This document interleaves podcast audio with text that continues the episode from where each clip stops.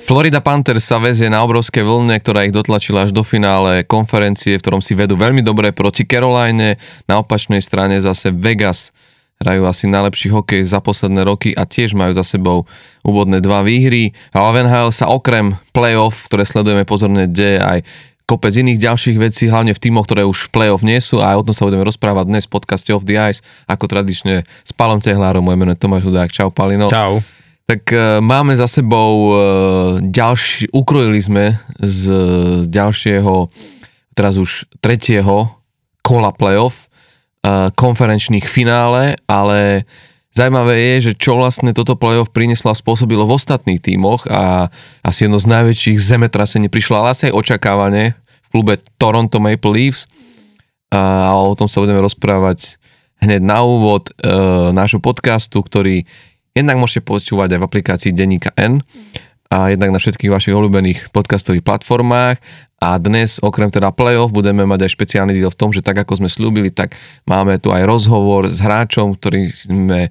pre vás nachystali do dnešného dielu a tým hráčom bude nikto iný ako Michal Handzuš, ktorý si práve v tomto roku pripomína 10. výročie od zisku jeho prvého a zase posledného, ale teda Stanley Cupu. Takže máme sa dneska na čo tešiť a ako som avizoval, začneme teda rovno tým Maple Leafs, lebo tam to vyzerá, že minimálne vo vedení klubu neostane kameň na kameni a možno tým pádom ani v rámci zostavy. Uh-huh. No to sa uvidí práve podľa toho, kto bude novým generálnym manažerom, teda ako sme sa dozvedeli, Toronto, vedenie Toronto nepodpíše novú zmluvu s Kylom Dubasom. Brandon Shanahan vlastne mal k tomu tlačovku celkom takú otvorenú, až tak prekvapivo otvorene rozprával vlastne niektoré tie veci zo samotného rokovania a z toho procesu vlastne diskusí s Kylom Dubasom a nakoniec teda oznámili, že s ním nebudú podpisovať nový kontrakt a teda končí ako generálny manažer. Hovorí sa, že je to, že ako keby tá zmena nejakého myslenia a toho prístupu vedenia Toronta ku Kylovi Dubasovi prišla po tlačovke Kyla Dubasa, ktorú mal vlastne po vypadnutí Toronta pár dní potom, keď teda sám hovoril, že si potrebuje pobaviť s rodinou, že teda čo, či bude pokračovať alebo či si dá nejakú pauzu a podobne. Brandon Shanahan sám hovoril, že vtedy ako keby začal sa trošku pozerať inak na tú celú situáciu, lebo dovtedy to tak vnímali, že to s Kylom Dubasom nejako dotiahnu a navyše teda vraj agent Kyla Dubasa potom aj počas týždňa vlastne neskôr poslal nové podmienky, ktoré si Kyle Dubas kládol a teda ako vraj boli, čo sa týka platu, podstatne vyššie ako boli predtým rokovania, že bavili sa predtým o nejakej sume okolo 4 miliónov ročne plat a teda vraj Kyle Dubas si vraj vypýtal 6 až 7. No ale to je zase logické, lebo za to, čo bude musieť najbližšiu sezónu fanúšikov Maple Leafs proste počúvať po sociálnych sieťach a ja by som si za to nechal asi viac zaplatiť. Na druhú stranu vieš, že keď vypadneš v druhom kole, tak ako vypadneš, tak ešte si pýtať, akože zvýšenie platu je také, no. Možno otázne, možno by to bolo trošku inak, keby vyhrali Stanley Cup, vieš, že by si potom vypýtal tú vyššiu výplatu. Ale prelomil si kliatbu, vieš, prvého kola. Hej. Po rokoch, vieš, akože zaslúži si nejakú odmenu. No, tak však to sú možno dva rôzne svety, ako sa dá na to pozerať a takto to dopadlo. Takže hej, po tomto všetkom vlastne Brandon Shanahan, že sa tak nejak aj v hlave si to tak ujednotil, že asi je čas na zmenu. Prekvapil tým teda viacerých, aj vraj aj teda samotného Dubasa a uvidíme, čo sa teraz bude diať, lebo na tej tlačovke spomínanej Kyle Dubas vtedy hovoril, že ak bude niekde generálny manažer, tak jedine v Toronte. No len keď teraz, on si bol asi teda, vyzerá to, že trošku prestrelil, že možno moc si bol istý tým, ako ho Toronto chce a a proste možno to trošku prestrelil aj tou nečakanou ponukou, ktorú teda ako keby protiponukou, že zrazu si vypýtal viac, lebo zjavne tie debaty o nejakom novom kontrakte už dlhšie prebiehali a on vlastne ako keby, že takto z ničoho nič im tam vypálil nejakú inú ponuku zrazu vyššiu, čo keď si zoberieme, že sa bavili okolo 4 miliónov a teraz si vypýtal 6 a 7, čo je vlastne o polovicu vyššie, hej, takže celkom dosť. Takže zjavne to prestrelil a možno si myslel, že však dajú mi nejakú protiponuku a skončíme na 5, hej. Ano, a zjavne si tam vedenie klubu povedalo, že idú iným smerom. Takže som teraz vedavý, že či Kyle Dubas sa zjaví niekde inde. Špekuluje sa o Otave napríklad, že možno noví majitelia, že by si ho tam chceli stiahnuť a vlastne vyskúšať. A že by to aj pre ňoho mohlo byť zaujímavé, no len uvidíme. Teda keď povedal na tej tlačovke, že buď bude v Toronte GM alebo nikde, no tak asi to bude musieť trošku prehodnotiť, ak nechce začať nejakú úplne novú kariéru. Ale nikde to je aj synonymum pre Ottawu, lebo minimálne momentálne, keď ešte nemá nových majiteľov. A možno to bude o chvíľu realita aj pre Arizonu, že nikde, ale ešte kým k nej prejdeme, tak objavila sa informácia, že Pittsburgh si vypýtal akože povolenie rozprávať sa s Kylom Dubasom o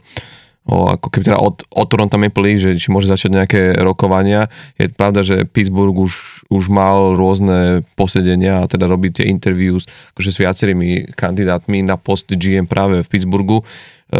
Ja sa priznám, že neviem, či som úplne veľmi šťastný z tejto informácie, lebo tak ako si myslím, že ten Kyle Dubas možno odviedol skvelú robotu v rámci toho, že čo, aspoň to tak vyzeralo, že čo vlastne dokázal všetko priniesť do toho klubu a ako vystúžil ten tým v tej prestupovej uzavierke, tak zase na druhú stranu vlastne po tom, čo odchádza a potom, čo vlastne s ním odchádza jeho asistent generál manažera, vlastne bývalý skvelý útočník Jason Peca, ktorý tiež oznámil, že vlastne končí vo vedení klubu. Otázne je, čo bude s hlavným trénerom, Sheldronom Keefom, lebo tam tiež prebiehajú rôzne ako keby rozhovory o tom, že či má ostať alebo nemá ostať, že či sa teda či úplne nezmeniť kurz v Toronte a že urobiť niečo zásadnejšie, tak vlastne sa trošku ukazuje, že niekto iný to bude musieť poupratovať a ono to naozaj v istom pohľade vyzerá trochu tak, že keď si zoberieš, že mnoho z tých hráčov naozaj boli tí rental hráči, ktorí prišli, ktorí boli, že až moc sa možno sústredili tí Maple Leafs na to, že teraz túto sezónu chceme urobiť ten výsledok a že trošku akoby, že tie výmeny neboli myslené v štýle, že a čo bude ďalej, hej. Že reálne po tejto sezóne napríklad bottom six nemajú podpísaného skoro nikoho. Vieš, že to naozaj bude musieť to Toronto riešiť a plus bude musieť riešiť aj veľkých hráčov, tam sa hovorí o Mitchovi Marnerovi, možno Joranovi Tavaresovi, ale aj celkovo o tom, že sa trošku ukazuje, že to mužstvo, že niekde je chyba, že ako keby tam nebol ten hlad dostatočný proste na to, keď už robili to úvodné kolo. Mne sa možno už len jedna veta, že Dan Rosen v podcaste At The Ring to veľmi pekne vystihol v tom, že vravel, že on, keď vypadli v druhom kole, že on čakal nejakú tlačovku, kde sa postaví pár hráčov a budú proste naštvaní a proste budú frustrovaní a budú chcieť povedať, že toto bolo hrozné a hrali sme zle a že vlastne nič také sa neudialo. Ako všetci tak ticho si zobrali svoje proste golfové vaky a odišli a proste, že vieš, že... Back to usual, vieš, ale že toto proste nemá byť, že ten tým, že trošku to proste ukazuje to, že čo v tom týme a paradoxne tam hovoria, že jediný, kto ako keby, ako tak, tam bol tento hráč, ktorý, a to presne hráč, ktorý prišiel zvonku, Ryan O'Reilly, ktorý aj zažil tie boje o ten Stanley Cup v St. Louis, že o ňom hovorili títo novinári, ktorí ho mohli možno zažiť vlastne, keď si robili rozhovory, že on bol jeden z mála hráčov vnútri v kabíne, ktorý už v tom druhom kole, že chodil a hovoril tým hráčom, halo, zobuďme sa, že toto nie je dostatočne dobre, čo teraz hráme, že my nehráme dobre, že vieš, ako keby, že ostatní ako keby brali, však hráme, jak hráme, vieš, a že toto... Však už sme prešli prvé kolo. Áno, že ako keby toto zmeniť vnútri, že naozaj tam vyzerá o tom, že bude treba urobiť aj zmeny v zostave a priniesť hráčov ani možno nie tak technicky, ale mentálne nastavených proste na to, že chcú s tým Torontom niečo urobiť. Čiže som veľmi zvedavý, akým smerom to proste pôjde a hlavne že kto si vezme toto horúce kreslo toho GM. Tam sa hovorilo o Markovi Bergevinovi, teda spomínajú sa viacerí Matt Larkins do Daily Face-Off tam posmienal niekoľko mien a za mňa je tam naozaj sú zaujímavé také dve, hlavne Chris Draper, lebo toho si ja pamätám a je to človek, ktorý naozaj akože, že mal veľmi pre ňou zaujímavý vždy aj v rámci rozhovorov, že som vedel, že rozmýšľa a plus meno Breda Trelivinga, ktorý vlastne skončil v Calgary Flames. A to je práve to meno, ktoré napríklad ja by som rád videl v Pittsburghu. Že jeho by som strašne chcel ako GM do Pittsburghu. A vraj bol aj na shortliste, tak uvidíme. No. Aj keď on by sa, mne zrovna by sa hodil do toho Toronta už len kvôli tomu, že keď si zoberieš, aký v podstate akože odvážny on je pri tých výmenách, vieš, že to je možno presne niečo, že on sa, tak ako sme videli Calgary, Florida, tú výmenu, tak reálne, že možno niečo podobné by sa práve hodilo v Toronte, že keď chcú... A nám sa to nehodí?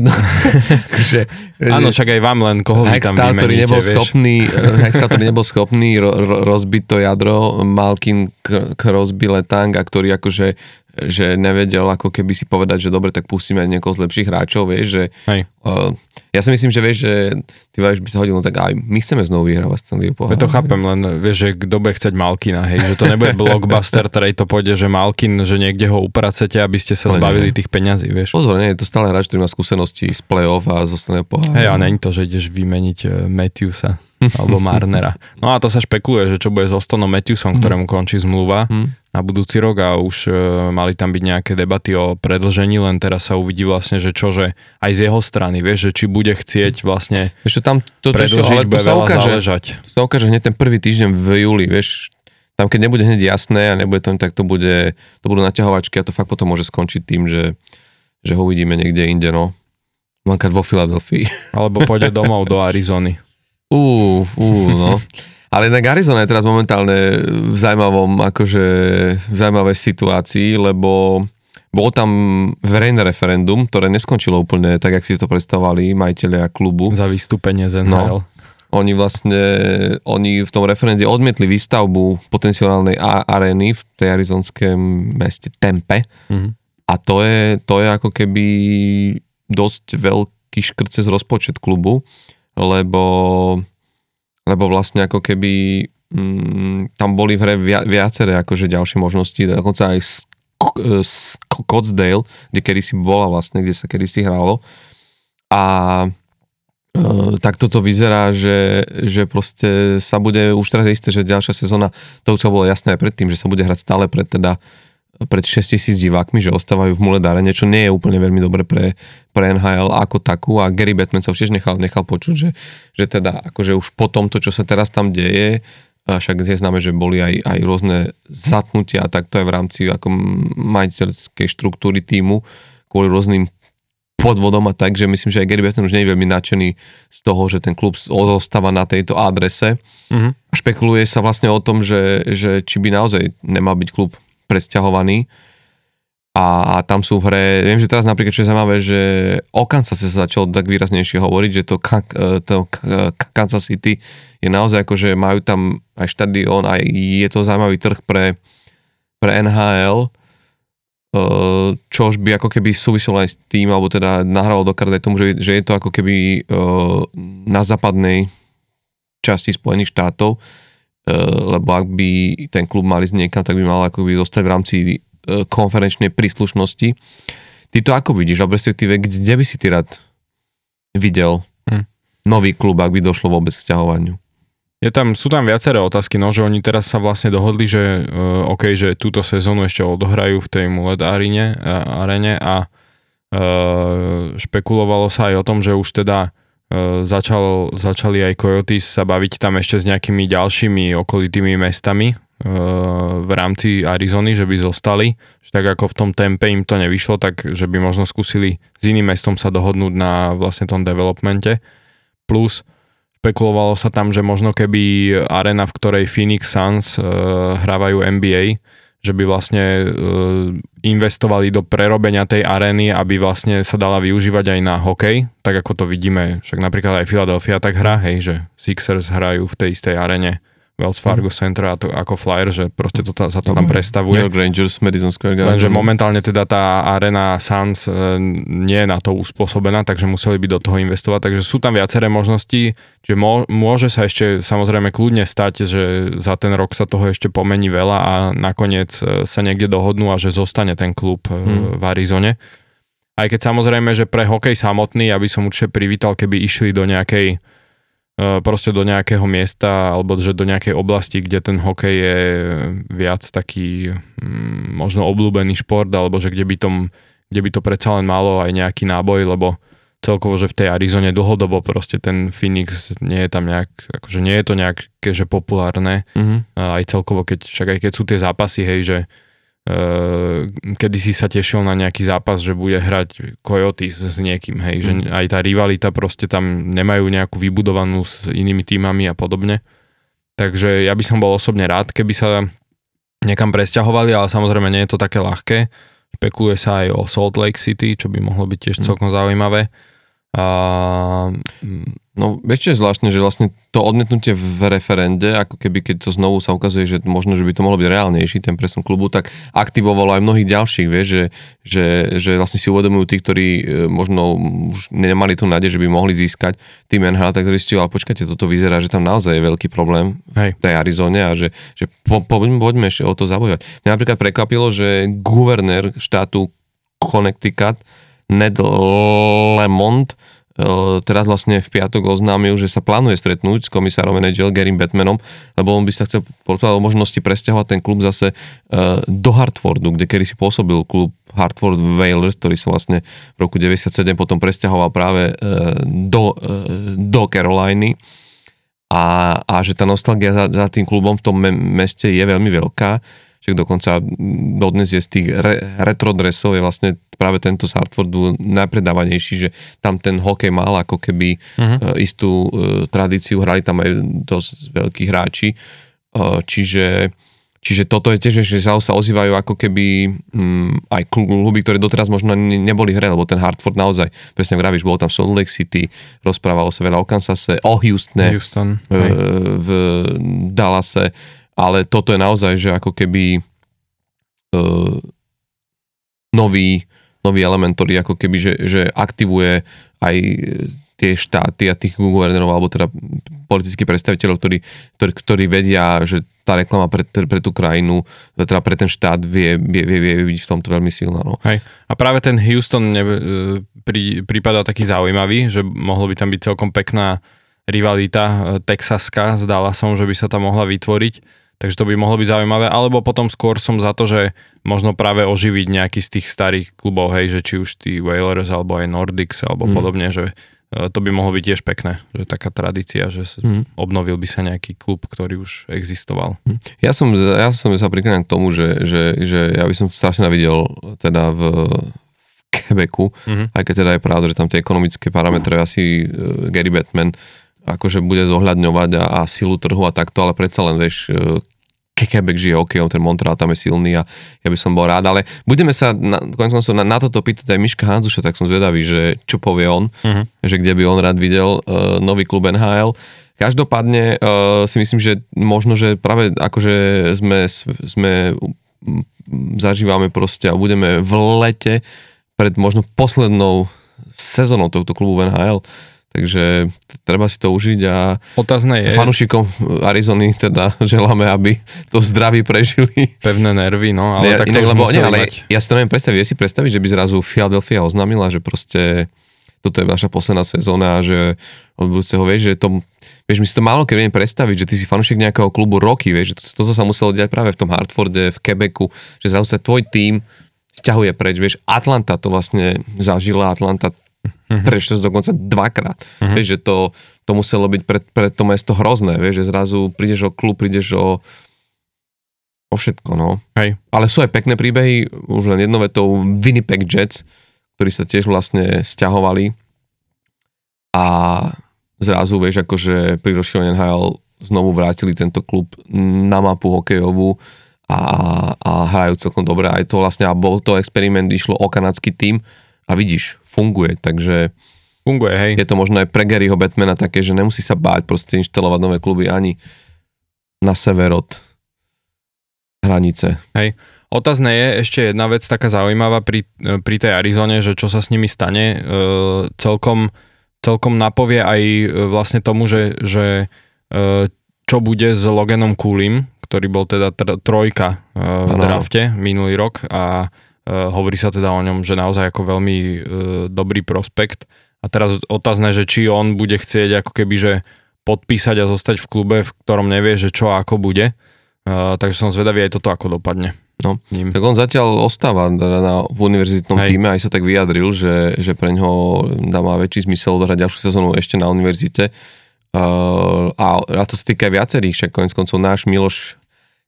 Kelemen je vlastne hráčom Arizony. Nehovoriac o tom, že teraz sa špekuluje, že aj náš obránca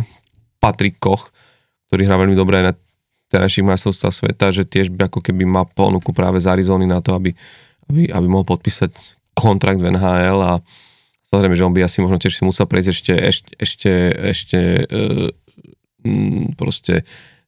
sezónou v nižšej súťaži, niekde na farme, ale stále je to také, že áno, je to stupenka do NHL, ale proste v klube, kde je takáto neistota, nevieš, do čoho ideš, tak vieš, to nemusí byť tá najlepšia cesta, ale uvidíme, každopádne žijeme tie časy, kedy naozaj budeme svedkami ako keby zániku a zrodu nového klubu, takže necháme sa prekvapiť.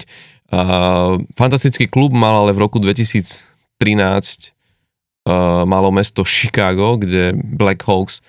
ako víťazi prezidentovej trofeje vstupovali do play-off, v ktorom chceli vlastne v novodobej ére potvrdiť tú svoju dynastiu a s hráčmi ako Marian Hossa, Patrick Kane, Jonathan Toews, Duncan Keith chceli akoby ukázať, že ešte nepodali posledné slovo a aj sa tak stalo, vyhrali svoj druhý Stanley Cup, ale bol to prvý pohár pre Michala Handzuša, ktorý do klubu prestúpil len krátko predtým v prestupe uzavierke 1. apríla a práve toto krásne 10-ročné výročie vlastne, ktoré zaznamenávame, sme sa rozhodli oslaviť tak, že sme si zavolali Miška Handzuša aj sem k nám do podcastu Off the Ice a rozprávali sme sa s ním práve o týchto, ale nie o týchto veciach, ale o aktuálnom dianí v NHL, takže tu je náš rozhovor s ním. Ahoj Michal, díky moc, že si prijal naše pozvanie do podcastu Off the Ice. Sme veľmi radi, že práve pri tomto de facto tvojom výročí 10 rokov od zisku Stanleyho pohára so Chicago Blackhawks si na to môžeme trošilinku zaspomínať, takže čau a vítaj. Ahojte, ďakujem pekne za pozvanie. Vieš čo, ja keď som si to kvôli dnešnému podcastu išiel trošilinku aj tak akože doštudovať, lebo však veľa vecí som vedel, ale chceli sme aj trošku nejaké zákulisie, tak ja som si vlastne vtedy uvedomil, že ty si bol vlastne vymenený v rámci presne tejto sezóny 2012, teda áno, 2012-2013 v prestupovej uzávierke. Ja som si myslel, že ty si tam bol akože už od začiatku, tak to ma trošku prekvapilo a vlastne bol som v tom, že vlastne tá výmena sa udiala cez leto, ale to bol normálne klasický trade vlastne 1. apríla, tuším, že? Vieš nám trošku len povedať možno, že aké to bolo, lebo vlastne mňa tam prekvapilo, že vlastne ten Doug Wilson, tuším, že? Ktorý bol vtedy generálny manažer v San Jose Sharks, že bol vlastne celkom ochotný ako keby urobiť tú výmenu, napriek tomu, že ty si mal tiež tuším v tej zmluve napísané, že nechceš, alebo že teda, že máš to právo si proste vybrať, že kam. No, akože bola to môj vlastne druhý rok, ja som mal dvoročnú zmluvu v San Jose, čiže to bol môj druhý rok, čiže a v podstate bolo to také troška nevydarené pôsobenie, aj ten prvý rok nemal som úplne vydarenú sezónu a ani tento druhý to nebolo úplne, že ideálne, nejako mi to tam nesadlo. Čiže ono sa v podstate vedelo už aj cez sezónu, že tým ma sa to nepodpísalo po sezóne. Čiže je to úplne normálne tých hráčov, ktorým končí zmluva a nerátajú s nimi, takže v podstate väčšinou cez trade deadline sa menia tým, že ja som mal tú novú klauzulu, tak v podstate som si aj mohol vyberať, ale to nikdy tak úplne nefunguje, lebo vyberať si nebo ešte predsa majú týmy majú rôzne ponuky a majú lepšie, horšie a aj ten tým musí chcieť vás vyveniť tam do toho mústva, čiže je to taká dohoda, aj dobrá vôľa od nich, aj od hráča. No a tým, že ja som, pravím, že nejako mi to ten tým nesadol a nehral som úplne, že podľa tak, ako aj oni si predstavili, ako som si aj predstavoval, tak ja som aj čakal, že bude vyvedený a dokonca 2 týždne pred deadline som prvý raz v mojej kariére bol healthy scratch, že som bol ako keby zdravý náhradník, že som nehral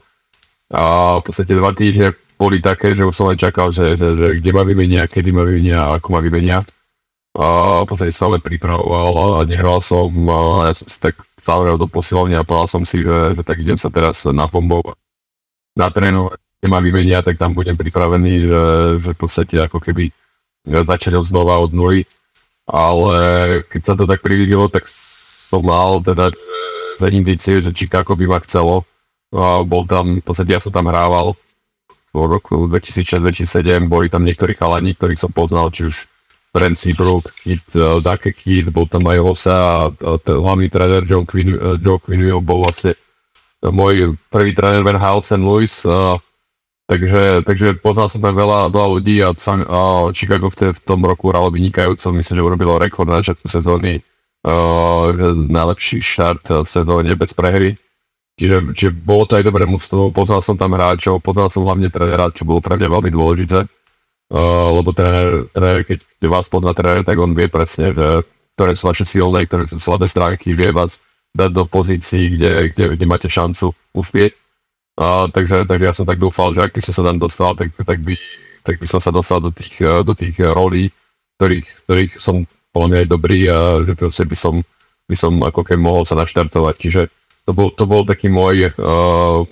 dúfanie a to som aj komunikoval aj Dagovi a teda na Sarkoze sa zachovalo vynikajúco v tom, že mali aj lepšiu ponuku aj inde. Ale potom mi to splnili, že vlastne aj za horšiu ponuku, ktorú mali, tak ma nechali ísť do Chicaga. Ešte mňa tam zaujíma, ty si hovoril o tom healthy scratch a my sme to vlastne behom tejto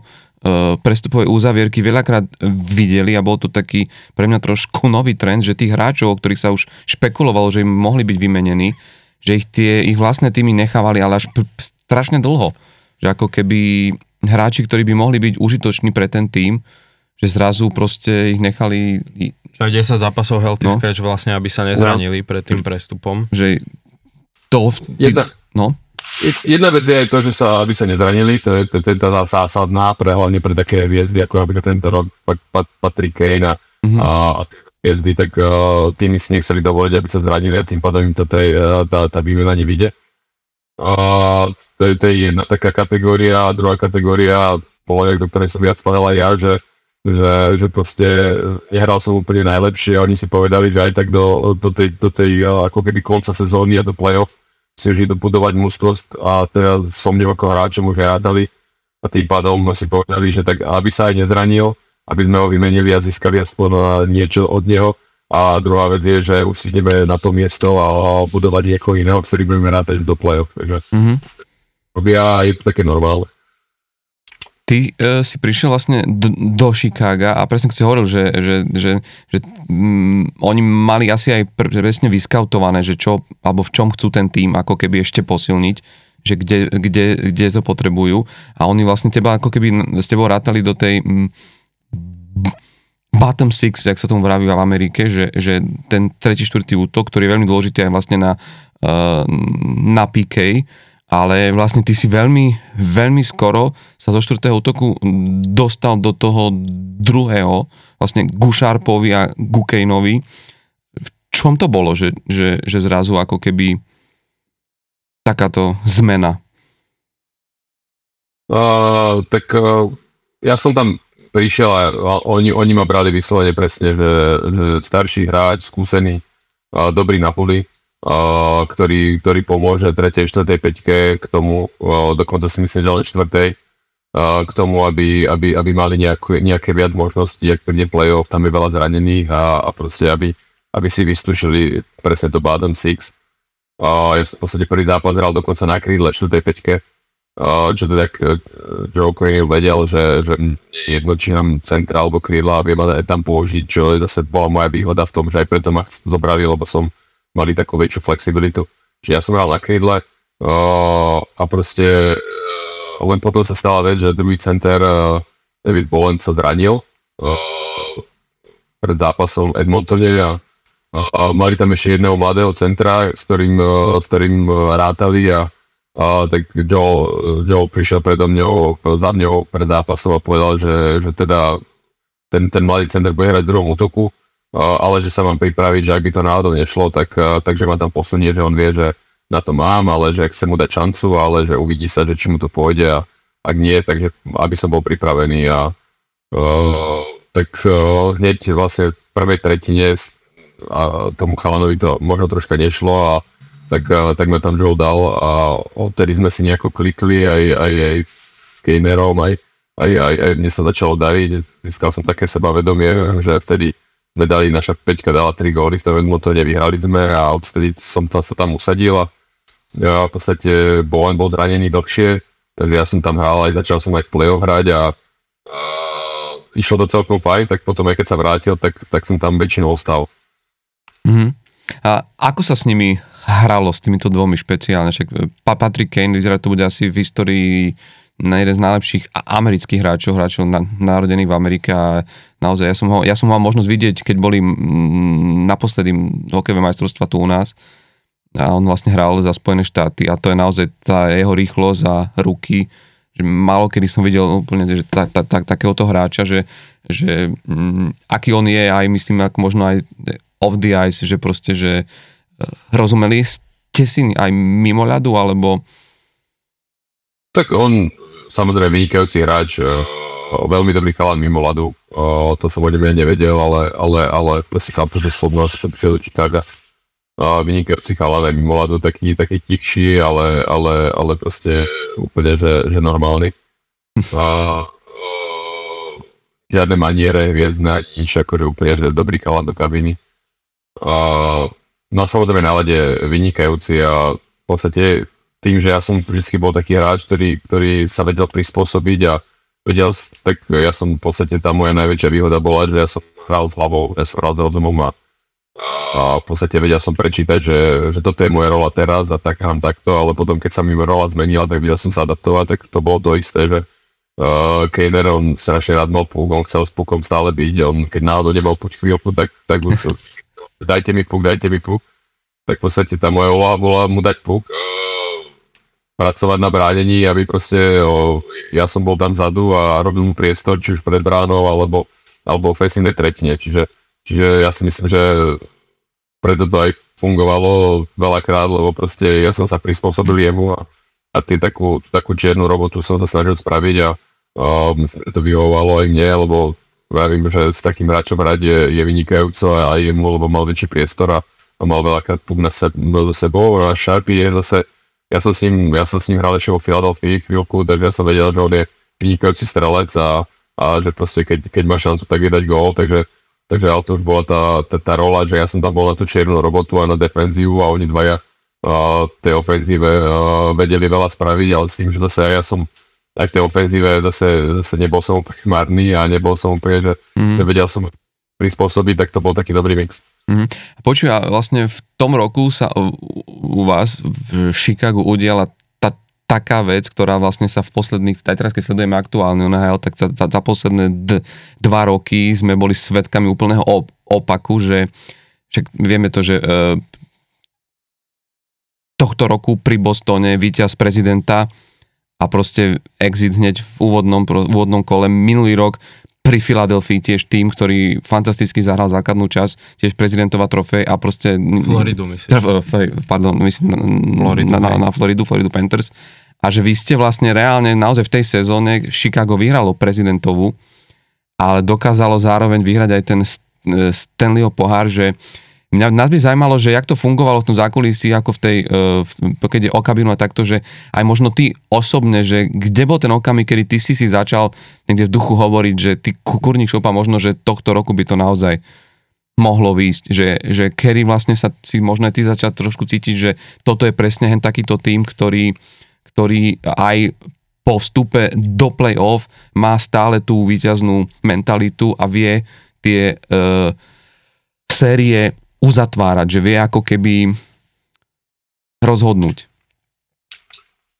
To ťažko povedať, kedy ono, ja som až takto veľmi nerozmýšľal vtedy, ale ja si myslím, že taký ten tá vec, čo nás ako keby úplne, že dostala, že však, ak sme si neverili, a ja si myslím, že tomu to si verilo od začiatku, ale čo nám pomohlo je samozrejme tá druhé kolo proti Detroitu, keď sme otočili z 3-1 na zápase sme boli dole a v 7 zápase sme vyhrali v overtime, tak to bola taká séria, ktorá dodávala sebavedomia a v podstate to nám pomohlo, aby sme išli aj ďalej, ale aby sme išli aj s veľkým sebavedomím ďalej. Čiže asi to druhé kolo bolo také dosť kľúčové, lebo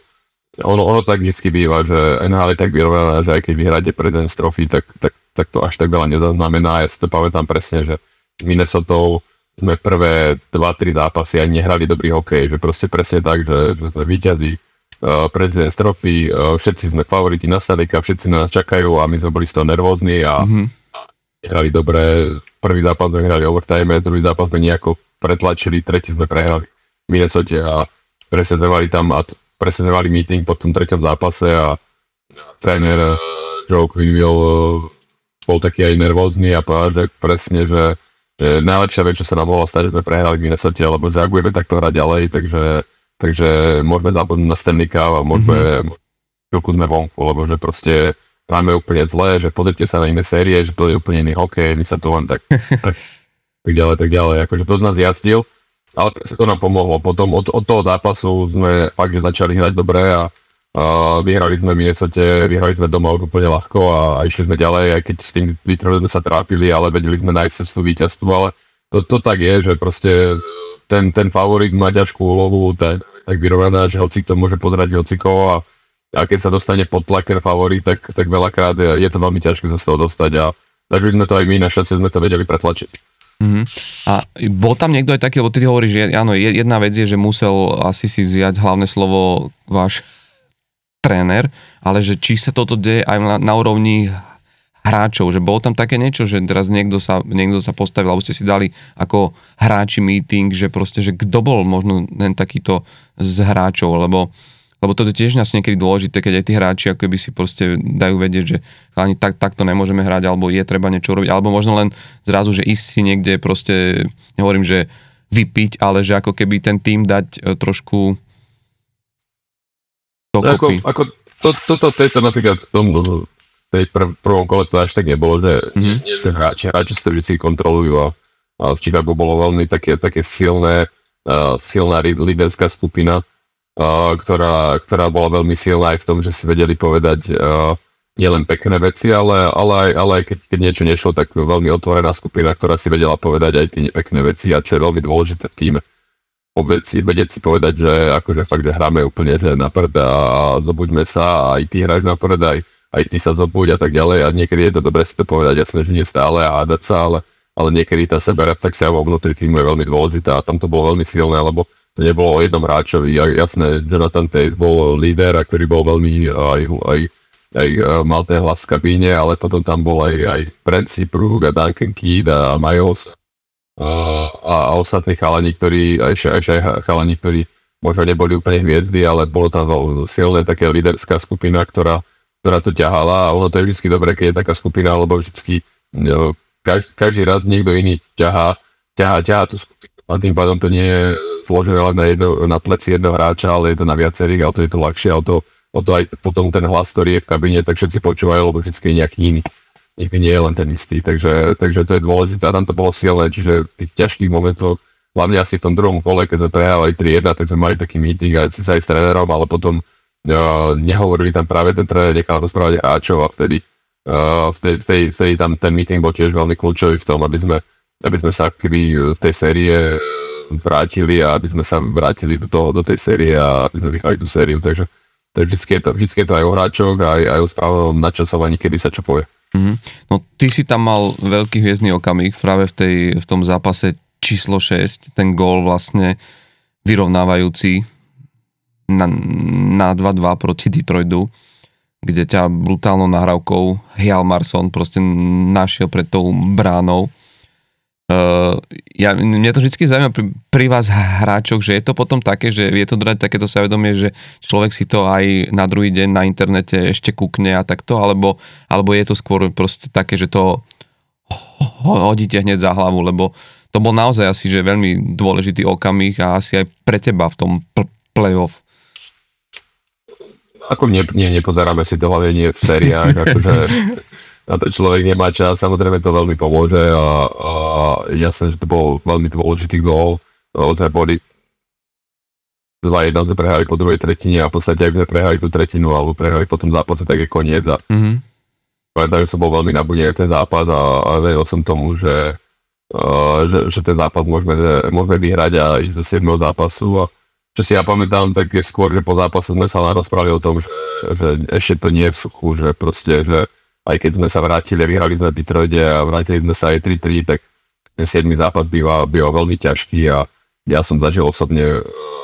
viacero sérií, kde sme z 3-1 ako keby otočili na 3-3 a hrali sme doma a potom prehnali sériu. Že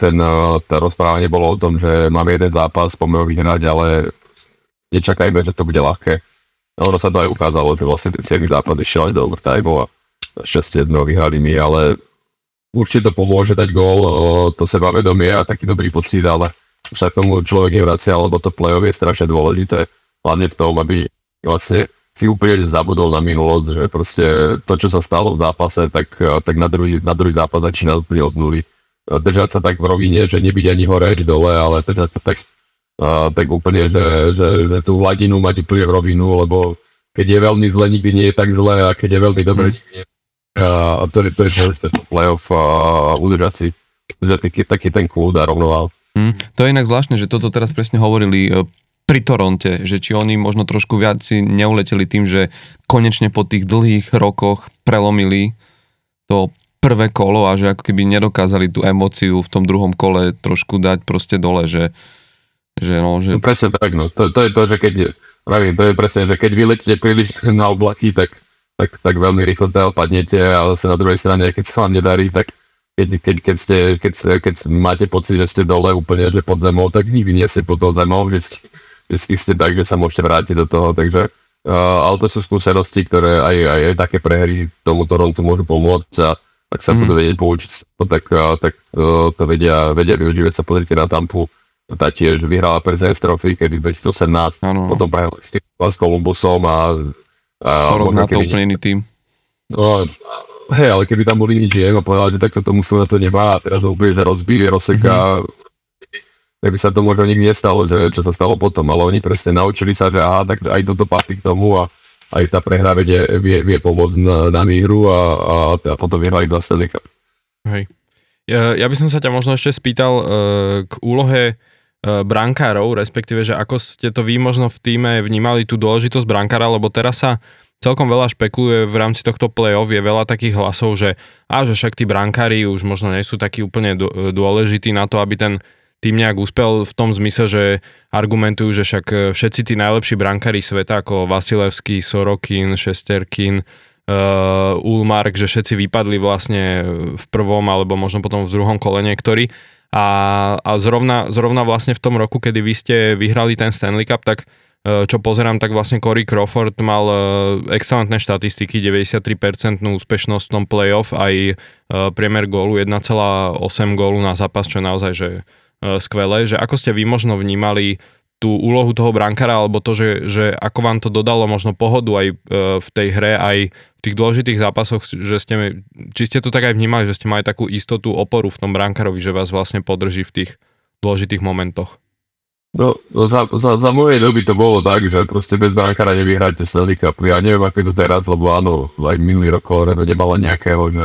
najhviezdnejšieho brankára vyhrali, ale ten tým mali tak postavený, že vedeli to nejako obísť, ale zase Tampa vyhral 2x25, ktorý je pravdepodobne lepší brankárov. Čiže ja proste na to, aby ste vyhrali Stanley Cup, tak musíte vyhrať aj zápasy, ktoré by ste fakt nemali vyhrať. Myslím tým, že hráte tak zle, že ten zápas by ste nemali vyhrať a vy ho vyhrať.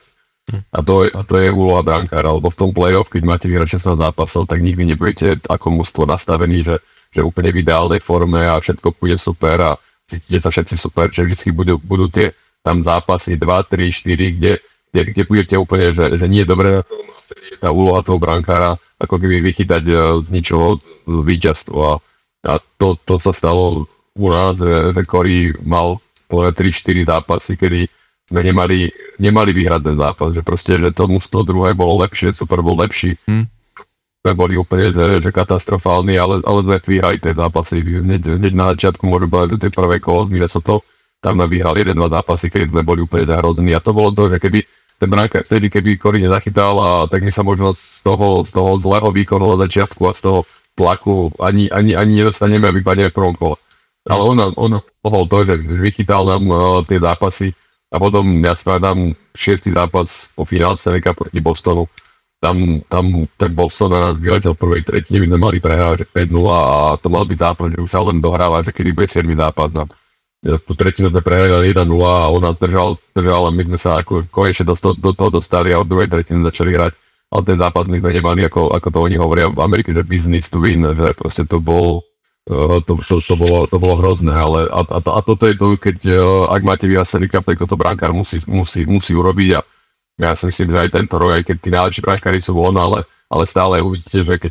keď si prejdete týchto 4 musov, kto vyhrá Stanley Cup, tak uvidíte, že minimálne v 3-4 zápasoch ten ich brankár vychytal víťazstvo, aj keď to musel nehralo dobre. Mm-hmm. Ja ešte sa chcem vrátim také jednej veci, že čo pre mňa bolo, ja som si to až viem, že som to v tom roku som to vedel, ale za tie roky to človek vyprší mu to z hlavy a teraz som si to znovu pripomenul, že ty si vlastne hral od tej druhej série s Detroitom so zranením, že ty si tam mal ako keby nejaké zranenie, čiže to ma tak trošku zaujíma, že ako to je, lebo veľakrát tí hráči, že ja sa pamätám, keď som čítal teraz knihu o tých slávnych rokoch Detroitu, o tej ruskej peťke, tak tam napríklad sa veľa rozprávalo o tom, že o Fiodorovovi, ktorý napríklad, že odmietol nastúpiť v play-off so zranením a vtedy mnohí hráči sa tak naňho trošku proste dívali, že toto sa nerobí, minimálne nie tu v NHL, že proste kým vieš hrať a kým to nie je naozaj na hranici jeho životného ohrozenia, tak by si mal hrať, lebo tvoj prínos predtým je dôležitý. Že a ako si to mal ty a či si vôbec rozmýšľal nad tým, že možno by som nemal hrať, lebo si to môžem ešte zhoršiť, alebo že ako to vy ako hráči vnímate a teda konkrétne aj v pokiaľ ide o konkrétny príklad, kedy ty si naozaj, že mal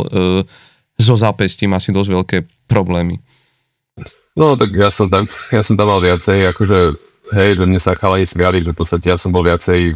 v tom studenom kúbeli a s ľadovými kockami ako na tréningu, ja som ani veľa netrénoval, proste hej, ja som v tomto nemal problém, že ja som poprvé som bol starší hráč, čiže som veľmi nepozeral na tú ďalšiu sezónu. Ale druhá vec je, že si myslím, že som bol aj známy aj v NHL, aj predtým, že som vedel hrať so zraneniami. Aj s takými, ktorí by možno iné hráči nehrali. Ale práve to play-off bolo také, že sa tam lepila smola na smolu. V podstate ja som v druhom kole v druhom zápase si roztrhol šlachu v zápesti. A proste, že to bolo také dosť vážne, čiže ja som v podstate odvtedy trénoval len rozkorčulovania s tým, že som mal ako keby tú umelú sadru, keď som trénoval, že som ani normálne nehral, že som nemohol ani strieľať na tréningu, len aby som aspoň trošku korčuloval, jedine zápasom som si dal dole, kde mi to otejpovali a hral som s inekciami proti bolesti, ale potom na konci toho kola som si zase natrhol meniskus, na začiatku tretieho sa ešte bočný väz som si natrhol, čiže v podstate som mal 3 zranenia a s tými som dohrával vlastne, čiže tam už to bolo fakt, že o tom len, že aby som oddychoval a bol pripravený na zápas, ale to patrí k tomu a ja si myslím, že ja nič neľutujem, áno, že odsediť to napríklad zápeste už nikdy nebolo dobré a myslím si, že končil NHL, lebo ten ďalší rok už proste ja som mal potom keď sme vyhrali Stanley Cup, ja som mal 2 operácie, aj na kolene, aj na zápesti. Ťažšie som sa pripravil na tú ďalšiu sezónu a aj to zápestie ma limitovalo veľmi výrazne, v podstate až do konca kariéry. Čiže, ale ono to niekedy stojí za to, že v podstate nemyslím si, že Myslím si, že to zranenie by ma limitovalo, keby som tam nehral a išiel hneď na operáciu, lebo to bolo dosť drsné zranenie a asi by mi to úplne nepomohlo, aby mi to... Myslím si, že to si to nejako poškodil tým, že som hral. Ale ja to vždy som bral, že kým sa dá hrať, kým to nie je taká štruktúrálna vec, že ja neviem, že vyskočí vám platnička alebo niečo, lebo s tým sa fakt nedá hrať, to vám telo povie, že neviete sa postaviť na nohu. To mal Majoho sa vo finále Stanley Cupu jeden zápas nehral a to, s tým sa nedá nič robiť. To proste, keď vám troška buď platnička alebo niečo tam má s platničkami, keď vám to sa neviete postaviť na nohu, to sa nedohnete, to tam sa nedá obalamutiť nejakou injekciou alebo niečím, ale potom sú zranenia, ktoré sa dajú to telo obalamutiť nejakou injekciou alebo proste tým, že proste niečo vydržíte troška bolesť a s tým sa dá hrať a čiže nejako hrať sa mi dalo, ale akože bol to taký boj, vlastne tri kola, to bol taký veľký boj, ale stalo to za to. Mm-hmm. Ja už len akože sa vrátim ku finále, že jednak ty si vlastne zaznamenal gól aj teda v samotnom finále, jednak v tom zápase číslo 4, to bola veľmi pekná vec po tej nahrávke od Brandona Sada. Vlastne to bolo v Oslabovke dokonca, ak si dobre... pomínam, že to, ja si pamätám, že sme to dokonca, sme to pozerali live ten zápas a to bol taký strašne fajn proste feeling, proste vidieť slovenského hráča, ktorý takéto niečo predvedie vo finále, ale hlavne v tom zápase číslo 6, že to bol zápas, ktorý musel byť pre Boston strašne proste bolestivý, lebo vyhrávať 76 sekúnd pred koncom 2-1 a nakoniec vlastne prehrať. Ty si to ako vnímal? Lebo ty si vlastne bol v tom čase aj ako ten extra ataker, teda ten hráč, ktorého pri odvolanom brankárovi vlastne poslali na ľad za toho stavu, že... Tak bol to neskutočný zápas, samozrejme, že pravím, že ten zápas bol taký, že keby bolo 5-0 po prvej tretine, tak sa nemôžeme sťažovať a pripravil sa na 7. zápas tým, že nám Corey dal šancu ostať v zápase, tak v druhej tretine to vyrovnali, potom sme v tretie dostali 10 minút do konca góla 2-1 a už sa to len sťahovalo, snažil sa vyrovnať a samozrejme, keď je 2-1, tak veríte tomu, že tá jedna strela prejde a že to vyrovnáte, aj keď je to ťažké a Boston bol vynikajúci super. A určite, samozrejme, inak sa vyhrať ten zápas, nikto nechce ísť do 7. zápasu, finále Stanley Cupu hrať doma, síce je možno malá výhoda, ale nie je taká obrovská a tie týmy boli tak vyrovnané aj Boston, aj Chicago, že to fakt mohlo ísť na obidve strany, takže my sa snažili urobiť všetko preto, aby sme vyrovnali. No a keď sa nám to podarilo vyrovnať, tak to je také, že my vlastne vyrovnali sme, potešili sme sa, nasali sme na striedačku a už odmýšľali, keď je overtime a teraz bude to kto z koho. A o tých 17 sekúnd išli tam chalani, 4. peťka, ktorí boli fakt vynikajúci hráči. Ja by som to nechcel nadať, že 4. peťkou, lebo to boli fakt, že vynikajúci hráči. Mm-hmm. A v podstate Dave Boland, ktorý teda bol ten druhý center predtým a teraz hral short edge, že preto to hovorí, že vynikajúci hráči. Tak oni dali gól 7 sekúnd. Ja si pamätám z toho ten pocit, že v podstate ja celý zápas, lebo predsa len bolo to fakt, že blízko, ten Stanley Cup vyhrali 2-3-2. A ja som si celý zápas opakoval, že nepozeraj dopredu, že nepozeraj, že či budeš mať celý kávu, nie len hraj, že odstrieľaj k striedaniu. A bolo to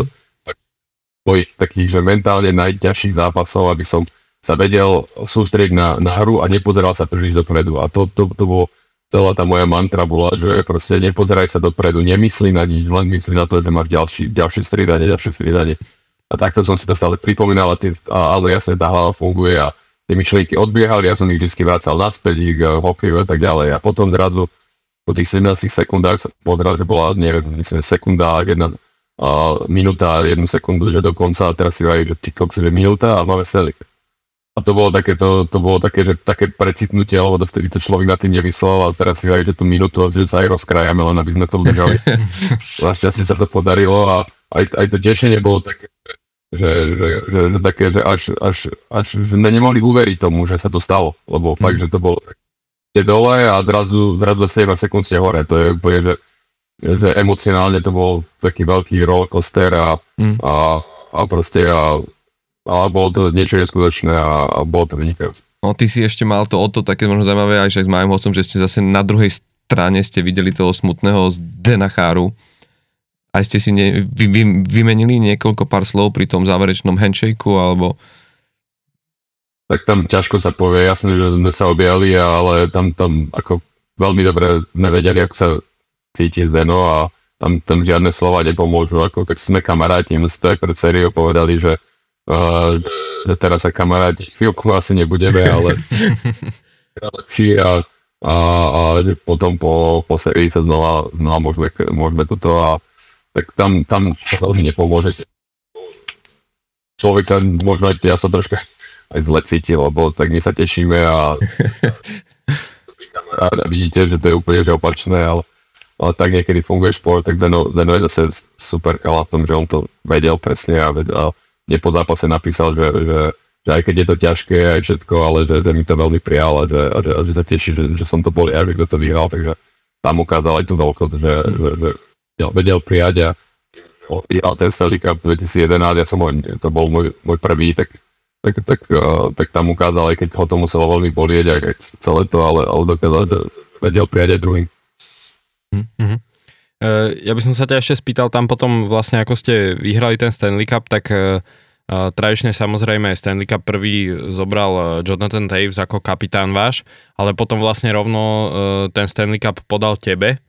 ako druhému hráčovi v poradí, že ako si ty toto vnímal a možno, že či to bola nejaká taká spontánna vec, alebo nejako už ste boli dohodnutí, alebo že ako to vlastne toto funguje, lebo však videli sme podobne aj v Colorade, keď vyhrali vlastne Ray Bork, keď tam hral tiež už tak na kvázi sklonku kariéry, však v podstate bola to tuším posledná jeho sezóna, že tiež vlastne Joe Sakic mu rovno dal jemu ten Stanley Cup, že ako toto možno funguje aj trošku v tom zákulisí, alebo že ako to tí hráči tak vnímajú. Tak ja si myslím, že každý tým to má iné. Ten NHL to spoverčíva, tak beriem a v podstate veľa tímov podľa mňa o tom vedie rozpráva a nehovorí si dopredu, že kto bude Stanley Cup, nie, zase Chicago to bolo asi iné, neviem, že či to bola tiež poverčivosť, alebo mne Majo sa mi hovoril, že Jonathan Toews prišiel pred ním ešte 2010, vyhrali prvý Stanley Cup, tak prišiel pred ním ráno, pred tým 6. zápasom v Philadelphii, že teda ak sa vyhrá dneska, takže druhému jemu dal ten Stanley Cup, lebo to bolo akorát to tretie finále po sebe. Mm-hmm. Tak práve pred týmto 6. zápasom v Bostone ráno po rozkočení prišiel za ňou Johnny, že teda ak Stanley Cup, tak ho dám tebe a ja taký preboha nehovorím tu žiadne takéto veci, že vyhráme, tak potom sa môžeme o tom baviť, že komu čo, ale že poverčím ja tú druhú stranu, že aby sme tu šťastne už neurazili, ale tak oni mali takýto rituál a proste takto nakoniec vyšlo, že vyhrali a že potom som už vedel, že po ňou pôjdem ja. Ja možno ešte chcem takú vec k tomu dať, možno štatistickú, že ty si do dnešného dňa si akože v NHL pri týchto, pokiaľ ide akože v odzovkách o najlepšie výmeny pred playoff, tak si uvádzaný strašne vysoko, tuším, že v top 10 dokonca. Aj presne s týmto zhodnotením, že vlastne ty si naozaj aj pokiaľ ide o body, že vlastne v tom playoff si 23 zápasoch urobil 11 bodov, 3+8, ale hlavne čo je tam, čo bola pre mňa naozaj veľmi zaujímavá štatistika, že oni tam rozoberali to, že vlastne vo všetkých tých prípadoch tých zápasov playoff, keď si ty bol na ľade, tak pri hre 5-5 ste ako keby prestrelali tých súperov a aj proste pokiaľ ide o góly, že vlastne, že to bolo 15-9 a hovoria o tom, že je to neuveriteľné práve v tom, že teba vymenili do Chicaga za 4. voľbu v drafte, čo je, že ako jak sa hovorí v NHL, že skoro proste zadarmo a že si mal taký obrovský impact a vplyv proste na ten tým, že vlastne naozaj tam sa tí odborníci zhodujú v tom, že bez teba by proste to playoff vyzeralo úplne inak a že to Chicago reálne nemuselo vyhrať ten Stanleyho pohár, že berieš to aj ty tak, že to bola ako keby, že taká v odzovkách, je to povedať, že vymodlená výmena, alebo pre teba to bol jednak zisk tej najcennejšej proste trofeje, akú môžu hráči získať v hokeji a zároveň akože naozaj, že tam vyzerá, že tam kliklo do seba úplne všetko. No bolo to, hej, ako by som to povedal, ako ja poviem pravdu, že v podstate ja som sa už, mal som tedy 35-36 rokov a v podstate som na vtedy tak aj sám sebe lúčil s tým, že tak teda asi ten Stanley Cup nevyjde. V podstate vo Philadelphia sme mali fakt vynikajúci tím a prehrali sme vo finále konferencie s Tampou, ktorá potom to vyhrala. Z LA som odišiel a rok potom vyhrali Stanley Cup. Čiže som do San Jose, ktoré teda bolo také, že ja som išiel tam hlavne kvôli tomu, že predtým hrali finále konferencie a mali tým na to, aby sa proste dostali cez ten hrbol, ako to hovorí o Amerike, a že proste dostali sa do finále a vyhrali. A ani tam to nevyšlo. Čiže som si tak povedal, že tak asi mi to není súdené, ale tak som sa tak vždycky uspokojoval, tak mal som asi dobrú kariéru a ako toľko zápasov NHL, to je akože klobúk dole. Ale potom, keď prišla tá šanca ísť do Chicaga, tak som si povedal, že to je možno moja posledná šanca. A tak vedel som, že koľko mám rokov a všetko a zase verím, teraz keď to tak nadhľadom pozerám po konci kariéry a teda aj postupom rokov, tak ja si myslím, že ten hokej som hral, ako sa to hovorí, že správne, že proste dával som mu všetko, ale hlavne aj v tých tímoch som sa snažil vždycky byť viac tímový a nepozeral som veľa až tak na seba, ale pozeral som na ten tím ako prvý a myslím, že som robil veľa správnych vecí počas tej mojej kariéry vo všetkých tímoch, ktorých som bol. A fakt, že verím tomu, že veľakrát potom, keď robíte správne veci v hokeji, tak sa vám to aj vráti nejakým spôsobom. A mi sa to vrácalo možno až príliš veľa na to, aký som bol hráč, lebo tak aj vyhral som majstrovstvá sveta dvakrát plus finále majstrovstvá sveta plus teda Stanley Cup a dobrých tímov som hral, takže mne tie emócie, ten hokej vrátil a beriem to tak aj, že to Chicago bolo aj tým, že takým tým zadozučením v tom, že fakt, že to tak kliklo, ale môj pohľad to bolo hlavne tým, že ja som cítil, že ešte som dobrý hráč, aj keď som nehral dobre v San Jose a to môžem to nehádem na nikoho iného, celko len na seba, že proste tam mi to nevyšlo a nebol som dobrý hráč v San Jose, lebo tam bol aj vynikajúci manažment, aj tréner, aj chalani. Ale proste som vedel, že keď pôjdem do týmu, kde ma tréner pozná a pozná moje slabiny, ale pozná aj moje silné stránky a bude ma vedieť využiť, lebo ma dobre pozná, ja som vedel, že Joe ma pozná a vie presne, že čo dokážem a čo viem hrať, takže sa dostanem do nejakých rolí, ktorých viem ešte byť dobrý a mal som do seba vedomie, že viem byť a toto sa presne stalo. Tréneri v Chicagu, Joe a asistenti ma poznali, dali ma do situácií, do ktorých som mohol byť úspešný a tým pádom som vedel pomôcť mužstvu a to bolo to asi najdôležitejšie z toho. Možno keby som išiel do toho iného mužstva, tak by som bol ďalej taký zlý hráč, ako som bol v San Jose, ale proste tým, že som sa dostal do dobrých situácií a plus vynikajúcimi hráčmi, to tiež treba povedať, že hrať s Patrickom Kaneom a Sharpom a Hossom a Pikelom a s chalanmi, tak to a plus, čo som ja zistil ten rozdiel, čo mal podľa mňa prečo Chicago aj vyhralo, lebo malo neskutočnú obranu. Danky, Hjalmarsson a Gianni Oduja, Mišo Rosival, proste to boli chalani, ktorí ja som sa nepotreboval v tej mojej kariére, už som nebol taký, že najrýchlejší hráč, ale už som si nemusel som si vybojať puk, lebo tie obranci ten puk vedeli nahrať, čo bol možno rozdiel v iných tímoch a to som ja presne potreboval, že mať obranu, ktorá mi nahrá puk a potom ja už s tým pukom som vedel spraviť veci a to bol ten rozdiel, ktorý ja som cítil a prečo som potom aj dobre. Ja len možno ešte na také krátke toto, že ty hovoríš, že v tom San Jose si nehral dobre, ale zase ja si myslím, že to niekedy naozaj o tom je, že tým hráčom veľakrát nesadne ten klub, že teraz vlastne čo sa udiela tá veľká výmena medzi Floridou a Flames, kedy vlastne Jonathan Huberdeau, ktorý urobil 115 bodov, prestúpil do Calgary, kde zrazu klesol na 55 a bolo to presne o tom, že tréneri ho dávali do iných útokov, stavali ho na iné proste na situácie a jemu to úplne proste nesadlo, Že, a pritom je to hráč, ktorý akože patrí medzi 100-bodovú elitu a že veľakrát je to naozaj o tom, že ako vás vedia proste zapracovať do tých tímov. Aj zapracovať, to je jedna vec, a druhá je to, čo som povedal teraz na konci, že ja som bol už v štádiu mojej kariéry, som mal 36 rokov, alebo 35, a v podstate už som nebol najrýchlejší, už som nebol najsilnejší, ale zase som mal veľa skúseností a keď som bol v San Jose, tak tam bolo veľakrát, som si musel tie puky vybojovať a keď som si ho vybojoval, tak už som nemal ako keby síly na to urobiť niečo naviac. Mm-hmm. Čiže, ale v tom Chicagu sa oveľa viacej hralo s pukom v tej dobe a aj preto, že tí obrancovia, aj preto, aký štýl to mužstvo malo a tým pádom pre mňa to bol oveľa iný hokej a ja neviem, že v San Jose bol zlý hokej, to bol tiež dobré mužstvo, ale bol iný systém, a ktorý mne nevyhovoval aj v tom, aký som bol ja tým hráč. A teraz som prišiel do Chicaga a to mi úplne sadlo. Že proste hral som s pukom znova, hral som s hráčmi, ktorí hrali s pukom, a dostal som puk, vedel som ho dať, a druhým zase som dostal späť a proste úplne mi to sadlo. A to je, že buď to sadne, alebo to nesadne. A keď to nesadne, tak je to trápená, ale keď to sadne, tak je to fajn.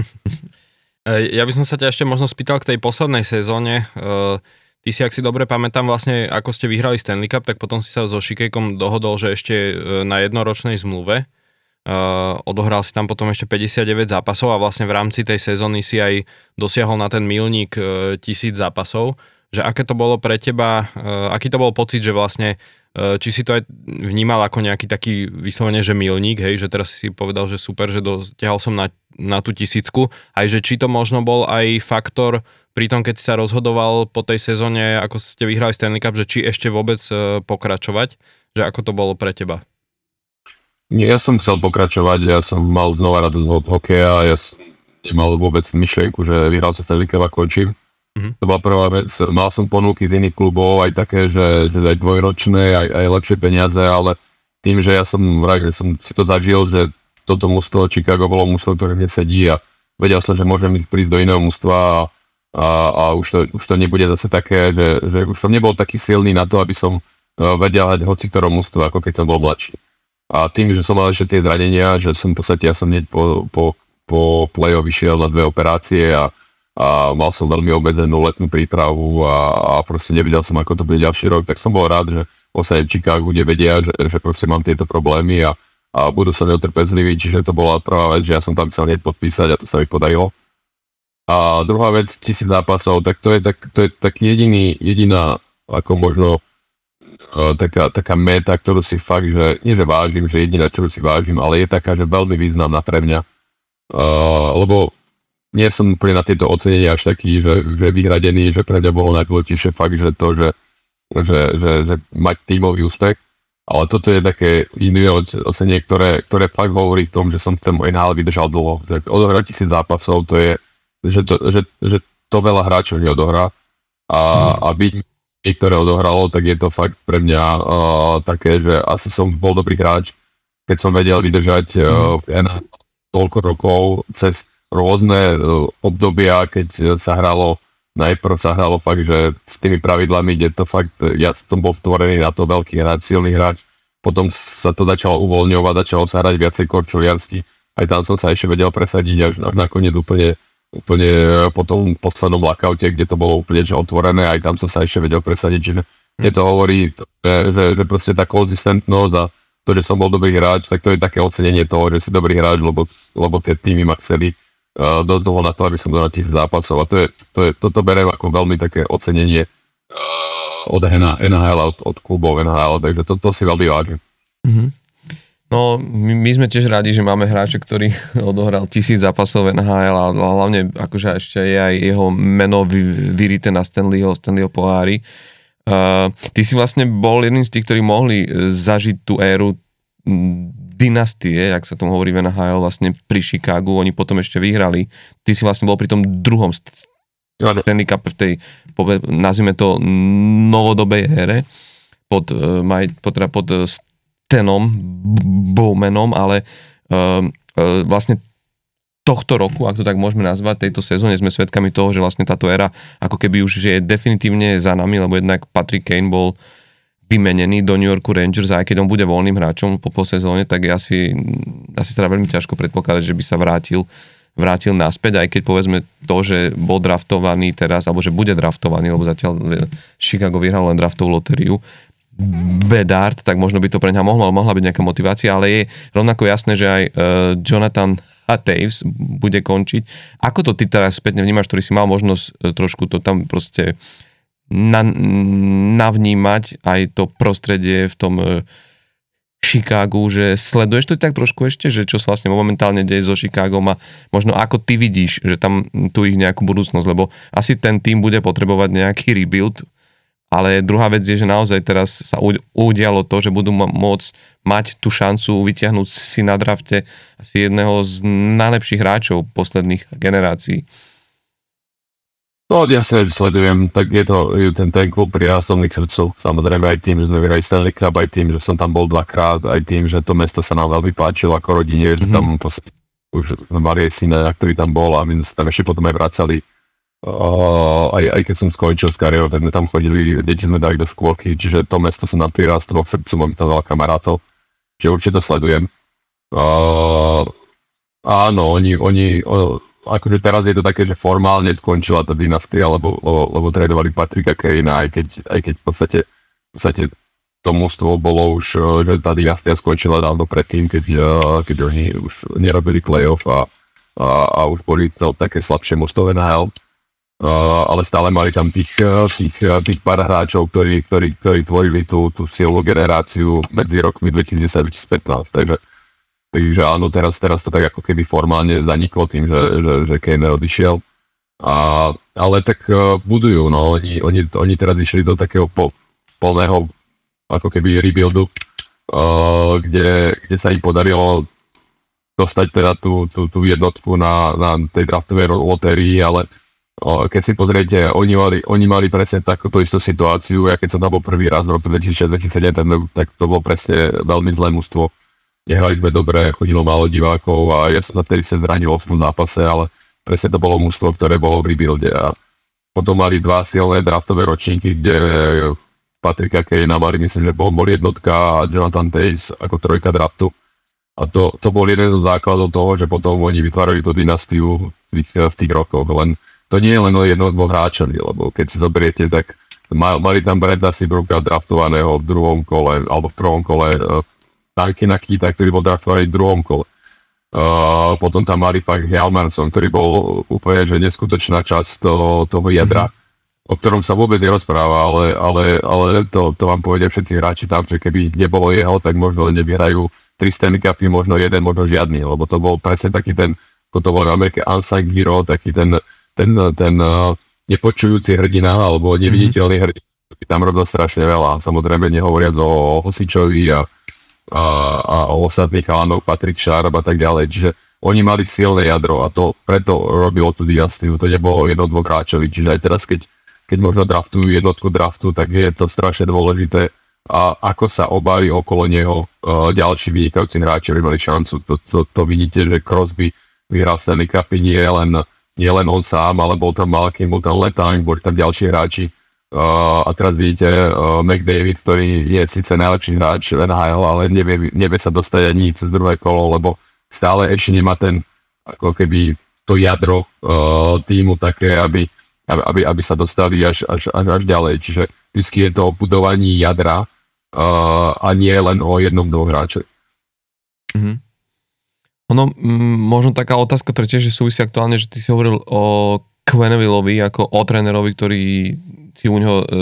v NHL začínal v St. Louis, potom vlastne ste sa stretli aj v tom Chicagu. Teraz vlastne on bol trošku mimo NHL kvôli tej afére, ktorá tam vlastne bola v Chicagu, ale teraz vlastne sa objavili správy, že by sa mal aj stretnúť so šéfom NHL, Garym Bettmanom, sa práve sú rozprávať o tom, že by vlastne ho možno mohli už ako keby pustiť naspäť na ten v odzovkách trénerský okruh v rámci NHL, boli také dokonca indície, že možno by mohol nahradiť Gerarda Galanta v New Yorku Rangers. Ty by si bol rád, keby sa vrátil do tohto, že je, lebo je to predsa len je to ikona trénerská, neviem, či okrem Scottyho Bowmana ešte má niekto natrénované viac v NHL. Ja by som len k tomu, prepáč, len doplnil, že ja som ešte potom zachytil, že vraj Gary Bettman povedal, že ešte Joe Quenneville ako keby, že neurobil dosť na to, aby mohol byť znovu ako keby, že uvítaný v NHL, tak bohvie, že čo je na tom pravdy, ale takto som čítal naposledy. Až takto nesledujem, ako Joel je vynikajúci tréner, ale aj vynikajúci človek. Som s ním bol 5-6 rokov NHL, čiže poprvé mi veľmi pomohol St. Louis a proste on bol jeden z tých dôležitých ľudí v mojom hokejom živote, ktorí mi pomohli možno hrať tých 1000 zápasov, lebo v podstate mne veril na to, aby ma vôbec vyťahol do NHL a nechal ma tam hrať, lebo ja si pamätám, že ja som mal sice vynikajúci na farme, ale St. Louis mali práve vynikajúce sezóny, ak si to prepamätáte, Craig Conroy, center, myslím, že finalista tej bráňacej ceny, čo je najlepší bráňací útočník. On rok predtým, ako som ja prišiel, tak bol finalista toho a Joe ho dal na krídlo a mňa dal do centra, čiže vlastne ako keby vytvoril miesto, aj keď tam to miesto nebolo, len preto, lebo som sa mu páčil a chcel, aby som tam bol, takže on mne veľmi pomohol, takisto mi pomohol, ako som už spomínal, keď som prišiel do Chicaga, čiže je to vynikajúci tréner hlavne a je to aj výborný človek a to vám všetci povedia, aj všetci chalani, pod ktorým trénovali, že je férový, je tvrdý niekedy, ale je veľmi férový a je taký priateľský a vie sa svojich porozprávať a hlavne tomu rozumie hokeju, čiže ja mám k nemu len vďaku a rešpekt a verím, že áno, že bude ešte trénovať. Mm-hmm. Tam inak, čo si akurát spomínal Craiga Conroya, tak zrovna včera som čítal správu, že má byť nový generálny manažer Calgary Flames. Vážne, no, viem, že tam bol v tej organizácii dlho a on je vynikajúci tiež chalán a tiež rozumie tomu hokeju a verím, no ja som hral na farme, on hral vtedy v treťom útoku braniacov St. Louis, keď som a proste oni hrali vynikajúco vtedy a on sa dostal do finále tej trofeje a ja som si povedal, tak to nemám šancu, aby som sa ja vôbec tam presadil. A nakoniec Joe spravil taký ťah a nakoniec mi vytvoril miesto a tomu môžem ďakovať. Mm-hmm. Ja by som sa ťa možno ešte jednu takú vec v rámci tvojej kariéry chcel spýtať, nakoľko ja som diehard fanúšik Philadelphie. A zrovna toto si aj pamätám, lebo som to aj live pozeral ten zápas. Vy ste sa vlastne v tom roku, v tej sezóne 2003-2004 aj zapísali do histórie zápasom proti Otave,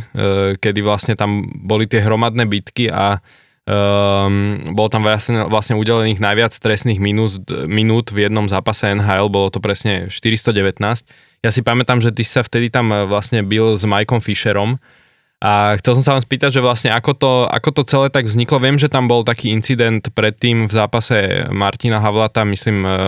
s Markom Rekym, že on mu tam nejak sekol hokejkou do tvare a boli potom aj také mediálne vyjadrenia, myslím, priamo aj trénera vášho, že vlastne ako keby, že to nezostane len tak nepovšimnuté. Viem, že potom Donald Brashear tam sa vlastne hneď bil s Robom Rayom nejak ako keby, že prvá šarvátka v tom zápase. Potom ešte pri odchádzaní na trestnú lavicu ešte stihol jednu bitku Donald Brashear a viem, že sa to tam potom nejak tak spustilo celé, že už každé to vhadzovanie potom sa tam vlastne spustila taká hromadná šarvátka, len by ma tak zaujímalo, že ako to, tým, že som to aj live sledoval, že ako to vlastne tak celé vzniklo a ako to, možno nejaká tá dynamika aj na tej striedačke, že ako to vyzerá počas takéhoto šialeného zápasu. No to je tá stará NHL, to je to, čo som pravil. To je tá stará NHL, ktorú asi teraz už asi sa neuvidí, ale vtedy to bolo iné. A ako ja som tiež ináč veľký fanošik Philadelphie a ja som miloval hrať vo Philadelphii, je to fantastická organizácia a vynikajúce mesto športové. A to ja mám najkrajšie spomienky na to a je to fakt Chicago a Philadelphia sú moje najbližšie kluby v tom, že ich sledujem a pozerám, lebo proste som tam zažil veľa krásnych chvíľ. Je to len tak na Mark diehard, tak aj ja som. Mám to tam veľmi rád a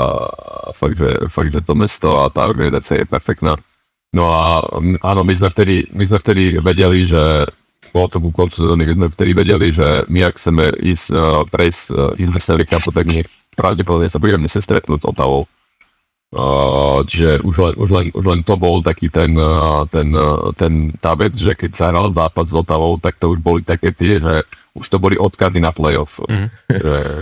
Pretože počkajte, to bude vojna, hej, čiže to tak býva, vtedy ešte v tej starej NHL to bolo také veľmi, veľmi tvrdé a veľmi také, že o to viacej ešte ako teraz. Čiže a zápas predtým s Ottawou, myslím, že Havli, ja som s ním potom hral, tak on dal nejako do tváre Sekeru, Markovi Rekimu, tak to bolo akože v tej dobe to bolo, že úplne, že to mohol čakať, že ďalší zápas budú byť, hej. Ale nakoniec to bol aj dôležitý zápas, sme ho potrebovali vyhrať kvôli nasadeniu a tak,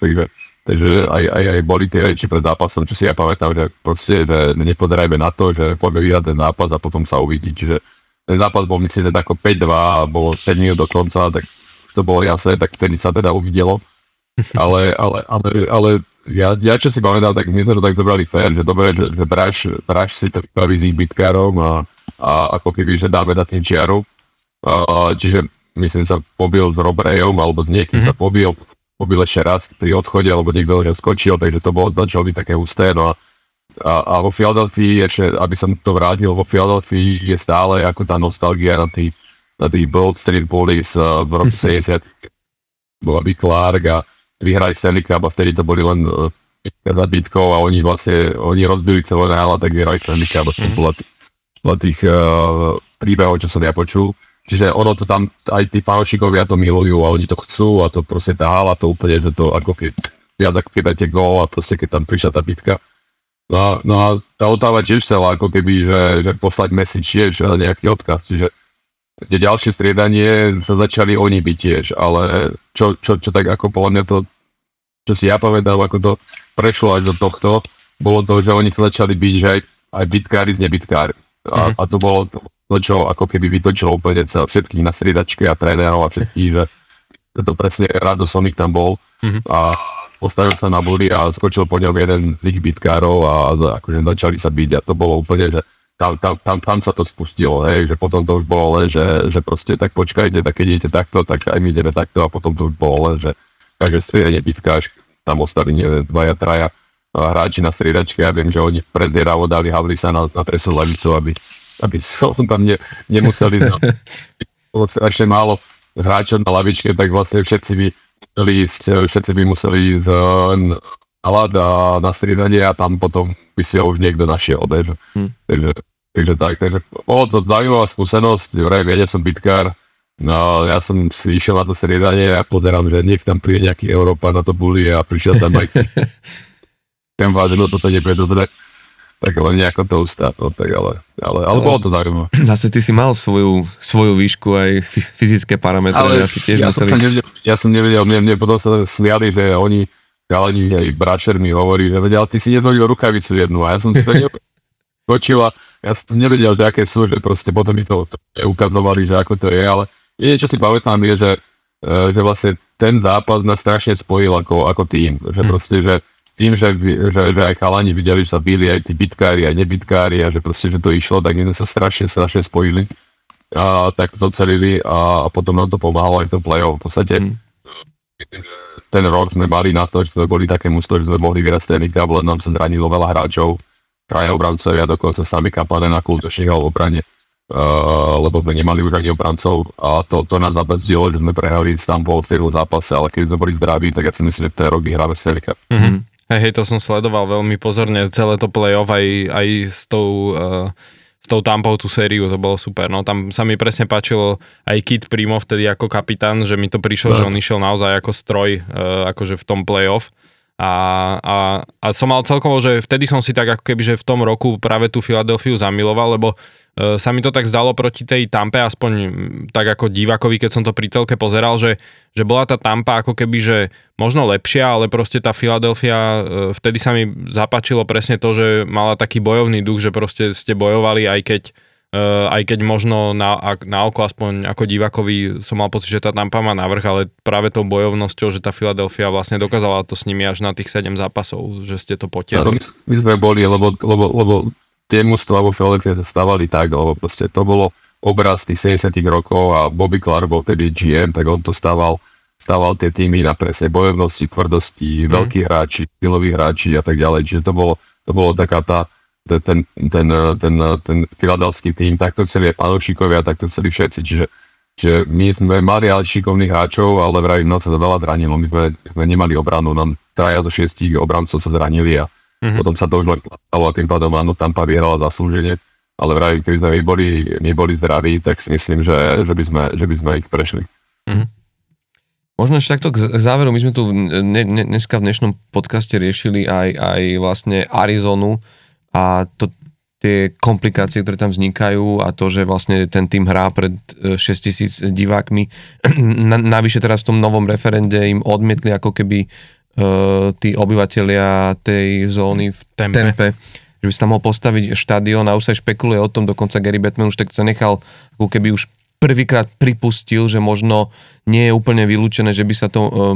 mohlo sťahovať. My nechceme od teba nejaké rozbory alebo takto, ale len nás by zaujímalo, že, alebo my sme si vyslovili svoje názory, že ak by sa mal tento tým sťahovať, že kde by si ty rád videl rozšírenie NHL? Že možno, že ktorý bývalý klub by si videl rád späť na tej mape, alebo možno nejakú úplnú novú destináciu? Ja by som strašne rád videl Quebec. Strašne rád by som videl Quebec NHL a nie je to úplne, že sexy pre NHL, lebo je to Kanada a je to provinčné mesto, ale proste tá Kanada je, ten hokej je tam náboženstvo a vytvoriť znova nejaké také tie derby z Montrealu, ale by bolo super pre NHL, akože športovo, to, že ekonomicky do toho sa ja nevyznám, ale ja od začiatku si to hovorím, že ten Quebec by bol super, keby sa vrátil, ale aj už majú aj novú arénu, aj v čakacom procese boli aj tak ďalej, ale samozrejme Vegas a Seattle sú úplne iné mesta ekonomicky na to, aby to pre NHL dávalo zmysel, ale si netvárme sa, že NHL nie je o ekonomike, je a aj tí hráči to môžu mať preto, lebo to musí byť o ekonomike, takže to ja sa nesťažujem, ale bolo super, keby Quebec sa vrátil, lebo tá rivalita a tá Kanada a to všetko okolo toho je strašne dobré pre ten hokej ako taký. No a hlavne, ak by sa vrátili, tak myslím, že v tom okamžiku by išli pod strop dresy našich hokejistov, bratov šťastných. No, to by bolo, hej, jasné, to by bolo super, to by bolo tento sekundárny, takže ešte by sme mali Slováka, už nie len nosiča, ale... Ale to je také sekundárne. Ale toto ja vlastne nevidím reálne, lebo tým, že ak by aj Arizona končila, tak je to na západe a oni teraz konečne to majú vybalansované, že majú 16 na západe, 16 na východe stiev a tým pádom teraz majú konečne vybalansovanú ligu, či Arizona končila, takže nikoho na západe ani na východe. Nie, že by ja neviem, Detroit znova vrátili na západ a že by to by mohlo byť, ale tam to nevidím až tak reálne, lebo vidím, že aj ten ownership, aj ten Quebec sa strašne dlho chce vrátiť, aj postavili halu, aj všetko, ale tá NHL to možno fakt, že ekonomicky nevidí, že to dáva nejaký zmysel, ale poviem tak... Ja si myslím, že mohli by sa konečne začať dívať aj na fanúšikov, že čo si myslia oni, lebo stále sú to len tie ekonomické rozhodnutia. A druhá vec je, že napríklad toto, čo hovoríš o tom Detroite, to presne niekde analyzovali, že aj veľa fanúšikov si želá to, aby sa Detroit vrátil naspäť na západ, lebo tam tie rivality boli dlhé roky pestované, či išlo o Colorado, alebo že naozaj to boli veľké bitky. Boli a na druhej strane Detroit veľmi chceli za západ, na východ. Áno, počujeme sa. Detroit dlho sa tešil, že oni dlho chceli za západ. Ja si pamätám, vlastne my sme v tom roku 2013, čo sme hrali to bolo, že posledná séria medzi Chicagom a Detroitom v rámci ako keby kôl v play-off, lebo že na ďalší rok sa práve sťahovali na východ. A tým pádom, ak sa majú stretnúť, tak len o finále Stanley Cupu. Čiže tam bolo aj taká, tak sa aj hovorilo nostalgicky, že no toto je že posledné, čo sa stretneme, takých prvých kolách, play-off a tak ďalej. Lebo predtým oni tam bola veľká rivalita, Chicago, Detroit, to bola jedna z najväčších. Čiže, ale ja si pamätám aj tých článkov, že Detroit sa tešil, že oni proste, že pre nich je to cestovateľsky veľmi nepríjemné, že oni sú vlastne na východe, ale furt cestujú len na západ, ale na druhej strane oni si nevedia vytvoriť tie rivality medzi medzi tými východnými mužstvami, lebo proste dlhodobo boli na tom západe, čiže ich rivality s Chicagom a s Coloradom sú oveľa väčšie. Na druhej strane a zase Detroit sa dotedy riadne ani do play-off nedostal a tie rivality sa väčšinou formujú v play-off. Tak ako s Coloradom sa formovali v play-off, takisto aj s Chicagom si formovali v play-off, čiže oni keď sa raz začnú byť dobrý tým a to začnú podľa mňa, oni tak začnú vstúpať, tak oni si vybudujú tú rivalitu s niekým, s ktorým sa budú byť každý rok v tých play-off kolách. Takže, ale áno, podľa mňa dávalo by to zmysel. Ja to dlhodobo si tak myslím, že keď som aj hral, že ja by som chcel hrať v Quebecu, lebo tá Kanada je úplne iná. Ja som hral v Quebecu v Pivi, je to proste komfortná časť, ale proste tam to je hokej náboženstvo a hlavne tá rivalita s Montrealom, to bolo kedysi, to bolo, čo som aj čítal. To bolo niečo skutočné. Bitka o Quebec, to boli veľké. Áno, tam... presne, bitka o Quebec, čiže to by bolo krásne naspäť to vrátiť a tak, ale uvidíme, no. Uvidíme, no, však môže sa stať akákoľvek vec, ono presne vždycky to závisí, teraz sa rozprávalo aj o Houstone, že vytvorí druhý tým, pokiaľ ide o Texas, ale tiež tam presne vraveli, že vstupuje do toho strašne veľa vecí a mnohí sa toho aj trošku zľakli, že predsa len na tom juhu tá fanúšikovská základňa je nejakým spôsobom na tento šport limitovaná a že zrazu rozdeliť tých proste ľudí medzi dva kluby, že pri Kanade je to práve, že by len by sa obnovilo to, čo proste to, viem, že ja som sa o tom rozprával s Petrom Šťastným a on hovoril, že tam, keď oni hrali vlastne za Quebec, že tam rodiny boli rozdelené, vieš, že jedna časť rodiny boli proste Die Hard Montreal a teda ten klub a druhý že Nordiques a on presne hovoril, že ako si on dokázal získať fanúšikov, vlastne keď vyhral tú nováčikovskú trofej, tak ho presvedčili ako hráča, ktorý ešte len vieš, to bol jeho prvý rok v Amerike, jemu napísali tú ďakovnú reč vo francúzštine a to vravel, že to bolo, že to bolo okamžite, proste si ho obľúbili, lebo tam tá frankofónna časť je veľmi silná, takže bolo by to pekné, no. Možno takto k záveru, a trošku to súvisí aj týmto s Petrom Šťastným, máme vlastne momentálne v play-off v boji o Stanleyho poháru už len posledné 4 týmy a v jednom z nich je práve aj syn Petra Šťastného, Paul Šťastný, ktorý hrá v Caroline a tá teraz prehráva vlastne 0-2 na zápasy práve s Floridou, ale bolo by to pekné, keby vlastne to legendárne meno, naozaj to, čo sa nepodarilo tým trom bratom, že dostať ho to meno aj na Stanleyho pohár, že keby sa to podarilo aspoň niekomu z tejto rodinnej dynastie. To je taká posledná naša vec, že ako viem, že to je veľmi ťažké, ale čo si ty myslíš, že kto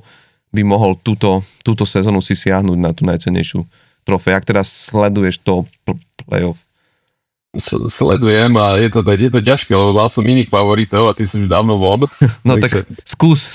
schválne, koho si ty typoval.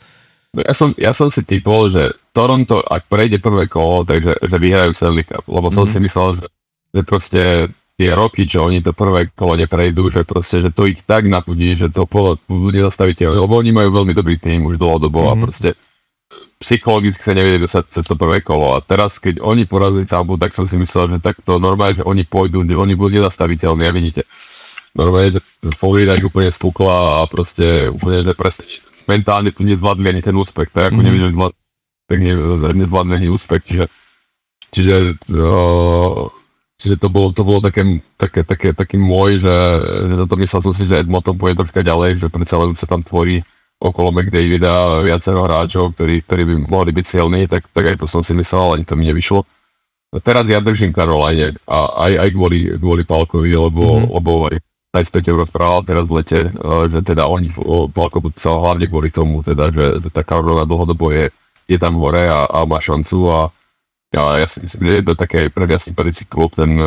Rod Brydamore je fakt taký to sledujem ako trénera, je to také sympatické, on bol vynikajúci hráč, líder, teraz je vynikajúci tréner, líder a je to také, že má takú tú vášeň strašnú pre ten hokej a vidno to na ňom,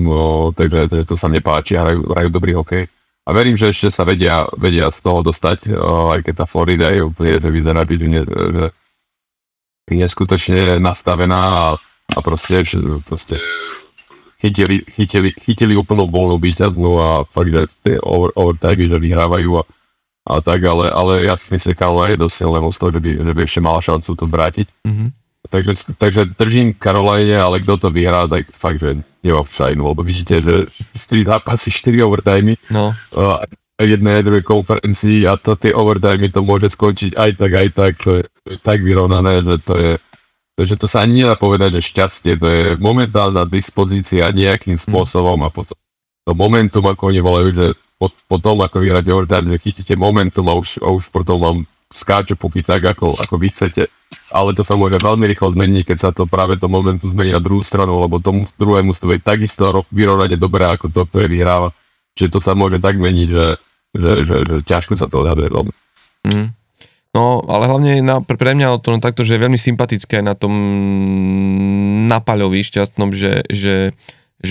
ako prijal tú úlohu, že on naozaj chvíľu tiež presne aj vlastne bol mimo, bol aj healthy scratch, že teraz vlastne v tom playoff si ako keby našiel to miesto v tom štvrtom útoku, ale že fakt tam robí skvelú robotu a hlavne na tých oslabovkách, že presne aj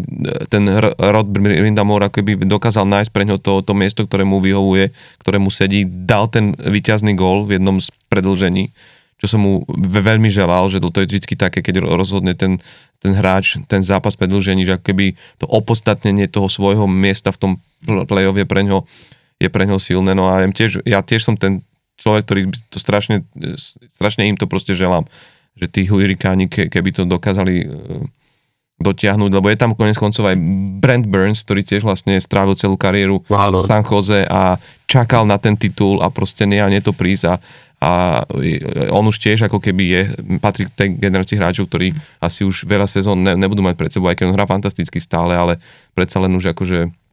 čiže bolo by to pekné, no len to je zvláštne teraz, že v tejto ére vyrovnaných týchto tímov, odkedy vlastne sa zavedol ten cap hit, že to je strašne ťažké, tam každý jeden tím je... No to je pekné, preto tá NHL je strašne zaujímavá, lebo je tam to niekto volí, že parity, že tá vyrovnanosť, že proste, že tým, že je ten platový strop, čo my ako hráči sme to proti tomu nechceli samozrejme, ale ja teraz akože aj troška mi môžem uznať, že je to jedna z najlepších vecí, čo sa mohla NHL stať, lebo predtým boli tie dynastie, Detroit a Colorado a proste boli 4-5 tímov, ktoré mali šance vyhrať Stanley Cup, prvé dva kola boli také, že hociaké a teraz fakt, že vidíte Florida ledva sa dostane do play-off a ako ide, St. Louis vyhralo Stanley Cup pred 3-4 rokmi, takže boli ešte v januári posledný v lige. Proste tak vyrovnaná liga, ale to je dobré, lebo tým pádom každé mosto má šancu vyhrať, ktoré sa dostajú do play-off a aj tie, ktoré sa ledva nedostajú do play-off, tak o rok môžu zase vyhrať, čiže a tým pádom to drží tú fanačikovskú základňu, je to zaujímavé pre všetkých a podľa mňa je to super. Je to, myslím, že by sme dneska vyčerpali, s tebou by sa dalo rozprávať strašne dlho ešte na všetko možné, lebo strašne príjemne sa s tebou rozpráva a je to krásne počuť to od hráča, ktorý to vlastne zažil, ale každopádne my máme, už sme na konci, ale chcem sa ti, Mišo, veľmi pekne poďakovať, inak, že si našiel čas na nás, aj za všetko, čo proste odznelo, ale hlavne aj za to, ako robotu tu robíš na Slovensku teraz. Držíme veľmi palce aj v Banskej Bystrici. Nech sa darí a nech ten tvoj prínos, nielen vlastne aj s tou mládežou, ale my stále veríme a dúfame, že aj napriek tomu, že si z morálnych dôvodov po jednom rozhodnutí odišiel z vedenia slovenského zväzu hokeja, že tvoje miesto tam ešte bude a že pre ten slovenský hokej tieto tvoje skúsenosti, aj táto jasná myseľ a hlava, že bude ešte veľmi napomocná. Ďakujeme naozaj aj za tie krásne spomienky, lebo pred tými 10 rokmi, myslím, že sme to prežívali všetci rovnako, mali sme dvoch slovenských hráčov v týme, ktorý vyhral Stanleyho pohár. Aj keď bolo vidno, že v Banskej Bystrici si ho už veľmi nechcel dvíhať kvôli tomu zápästiu operovanému, ale bolo to... Musel som sa vypýtať doktora, ktorý povedal, nechcel dovoliť, že aby sa tam neposunulo niečo, čo mi robil, tak som ho musel bombardovať,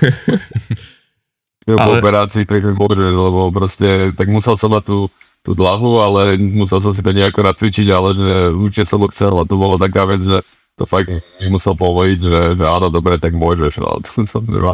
nemali debaty o tom, ale ja ďakujem pekne za pozvanie, je super, že robíte takýto podcast o NHL a pod preďalej príjemnosť pospomínať aj porozprávať na to, lebo momentálne som v inom víre. Aj o iných veciach rozmýšľal, bolo to príjemné sa vrátiť naspäť. Tak ďakujeme krásne. Ďakujeme. Ahoj. Ďakujem. Ahojte. Tak myslím, že to bol veľmi príjemný rozhovor s Mišom Handzušom. Niektoré veci, ktoré ani ja som nevedel z tej doby. Hlavne mňa zaujala tá éra vo Filadelfii. To bolo pekné, že si to nadhodil, lebo na to človeka zabúdame, že veľakrát máme toho hokejistu spojeného s tým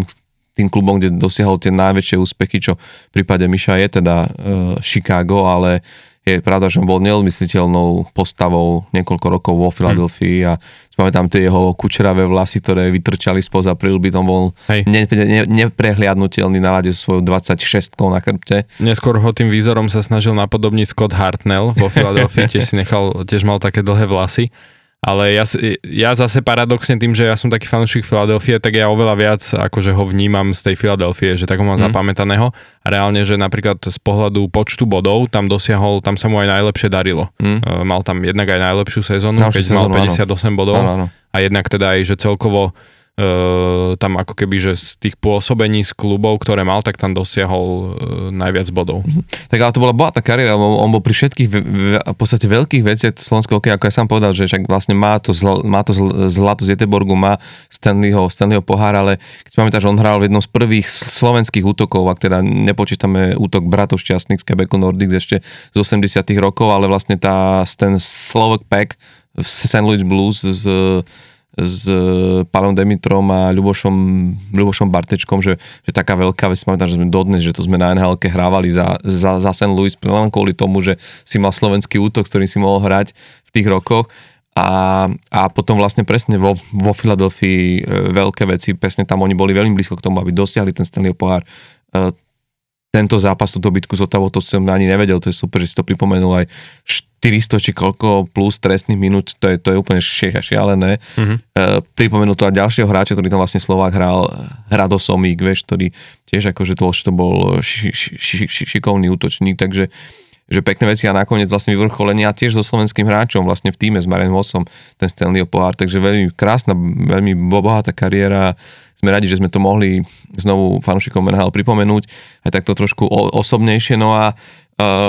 možno takéto niečo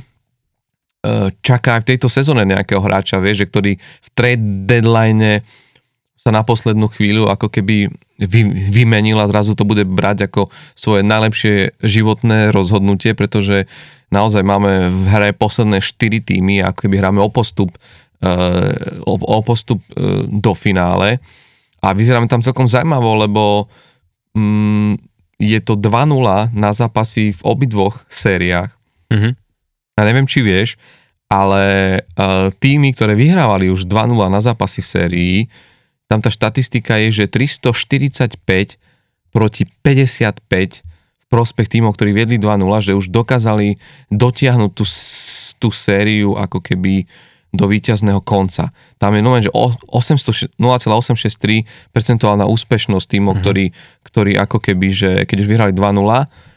potom dokonca trošku nižšia 0,775 je, keď bola séria, že 3-1 na zápasy. Že tiež keď o dva zápasy viedli, ale teda v tom prípade, že keď si naozaj si urval tie úvodné dva zápasy, to je veľmi silné, že 345 tímov to už dokázal dotiahnuť, ale len 55 ako keby to ešte dokázalo zvrátiť. To je, že neviem, či to bude veľmi ťažké, pretože my tejto chvíli sa bavíme ako keby o Caroline, ktorá prehráva na východe 0-2 na zápasy a odala sa o čiernom koňovi, ktorý si spomínal. Paradoxne to sú tými, ktorým my veríme. Ktorým my veríme, lebo ja teda to veľmi želám práve týmto hurikánom, ako aj zaznul rozhovor s Mišom, že by som to veľmi tomu Pólovi šťastnému proste prial. Ty zase si rád, že ten Dallas sa ti páči ako hrá a neviem pri ktorom týme sa začal, ale asi začneme na tom východe, lebo tam sa stala jedna brutálna vec. Ten prvý zápas, to čo bolo? Čak to boli 2 zápasy v jednom. Hej, to bolo skoro 2,5 zápasu už, lebo však treba povedať, že tam v 4. predĺžení až Matthew Tkachuk rozhodol ten zápas a to tiež bolo nejakých 11 sekúnd do konca, čiže tam už hrozilo, že sa pôjde hrať až 5. predĺženie. Bol to 6. najdlhší zápas v histórii NHL a to teda sa rátajú samozrejme aj zápasy. Ten najdlhší bol Detroit ešte proti Montreal Maroons v roku 36, potom Boston Toronto v roku 33, tam hrali v oboch zápasoch vlastne až 6. predĺženie, čo je úplný nonsens, keď si zoberieš, že koľko reálne museli mať odohraté. Aj tento zápas, ktorý teda Florida, Carolina, ktorý sa ťahal až do konca 4. predĺženia, tak hrali takmer 6 hodín, to celé trvalo. A paradoxne, neviem či vieš, ale tretí najdlhší zápas v histórii NHL je Pittsburgh proti Philadelphii. Áno, v roku 2000. V roku 2000 to bolo až do 5. predĺženia, kedy Kid Primo vtedy rozhodol. A tam práve pri tomto zápase teraz, keď bola Carolina Florida, tak sa pýtali Kita Jonesa, ktorý teraz už ponovom je teda ako prezident hokejových operácií vo Philadelphii, bol vymenovaný, ale ešte stále doťahuje playoff z pozície hokejového analytika a komentátora v rámci prenosov. Tak jeho sa pýtali práve na tento zápas, lebo on to zažil vlastne v tom roku 2000 a hovoril, že naozaj pri týchto takto dlhých zápasoch, že keď už hrajú to tretie, štvrté predĺženie, takže naozaj tam už tí hráči aj cez pauzy v tých kabinách reálne už sa snažia doplniť tie živiny a občerstviť hocičím, že tam už proste si nosili, že niekto tam chodil do tých bufetov kupovať, že pizzu, párky, hocičo, že čo mohli zjesť, a že už bol dokonca problém, že na tom štadióne už boli vykúpené tie bufety, že už reálne nemali ako keby, že čo ani tým hráčom tam kúpiť, tým, že samozrejme aj diváci tam boli už 7 hodín, takže už to bolo také vykúpené a aj Matthew Tkachuk hovoril po tomto zápase, že bolo šialené pozerať, že tam hráči pred 4. predĺžením niekto tam Red Bull pil, pizza, že tam lietala, že tiež jedli pizzu, že bolo to pre ňo až taký surreálny pocit reálne. No a najťažšie to samozrejme v týchto zápasoch majú brankári, ktorí reálne odohrajú celú tú dobu. A bolo to vidieť potom aj v druhom zápase, keď nastúpil za Carolinu Antti Ranta, aby proste Fredrik Andersen sa mohol dať fyzicky dokopy. Bol som prekvapený, že Sergej Bobrovský nastúpil aj na druhý zápas, práve kvôli tomu, že Sergej Bobrovský je známy tým, že on zvykne v kľude 5-6 kilogramov schudnúť počas normálneho zápasu, hej, keď hrajú 3 tretiny, že proste má tak nastavenú dietu. Takže po tomto zápase si viem kľudne predstaviť, že mohol schudnúť, reálne mohol mať aj o 8-9 kg menej. Takže som bol prekvapený, že on teda nastúpil aj do toho druhého, ale teda Carolina sa rozhodla Andersenovi dopriať nejaký odpočinok a teda hral namiesto neho Antti Ranta. No a čo ešte treba povedať, tak Brandon Montour odohral 57 minút v tomto prvom zápase, čo je vlastne, zaradil sa na 10. miesto v histórii NHL v počte odohratých minút v rámci jedného zápasu, a to ešte v rámci toho zápasu mal aj taký, že trojminútové striedanie, myslím, že nejak na začiatku predĺženia, takže boli tam viaceré takéto veci zaujímavé, no a Matthew Tkachuk to potom tých 11 sekúnd pred koncom zavesil tam. No, ale je to šialené, to je spôr na toho Brandona Montoura, že chápeš, 57, 27, to je 57,5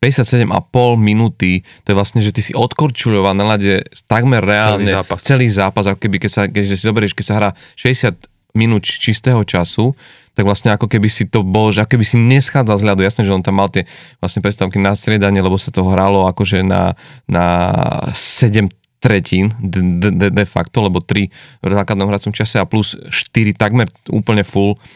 ďalšie tretiny. Je to neskutočné a presne ako Raviš, zaradil sa na 10. miesto v histórii celé NHL, ale čo mňa prekvapilo, keď som si to pozeral túto tabuľku, tak vieš, to je na tom prvom mieste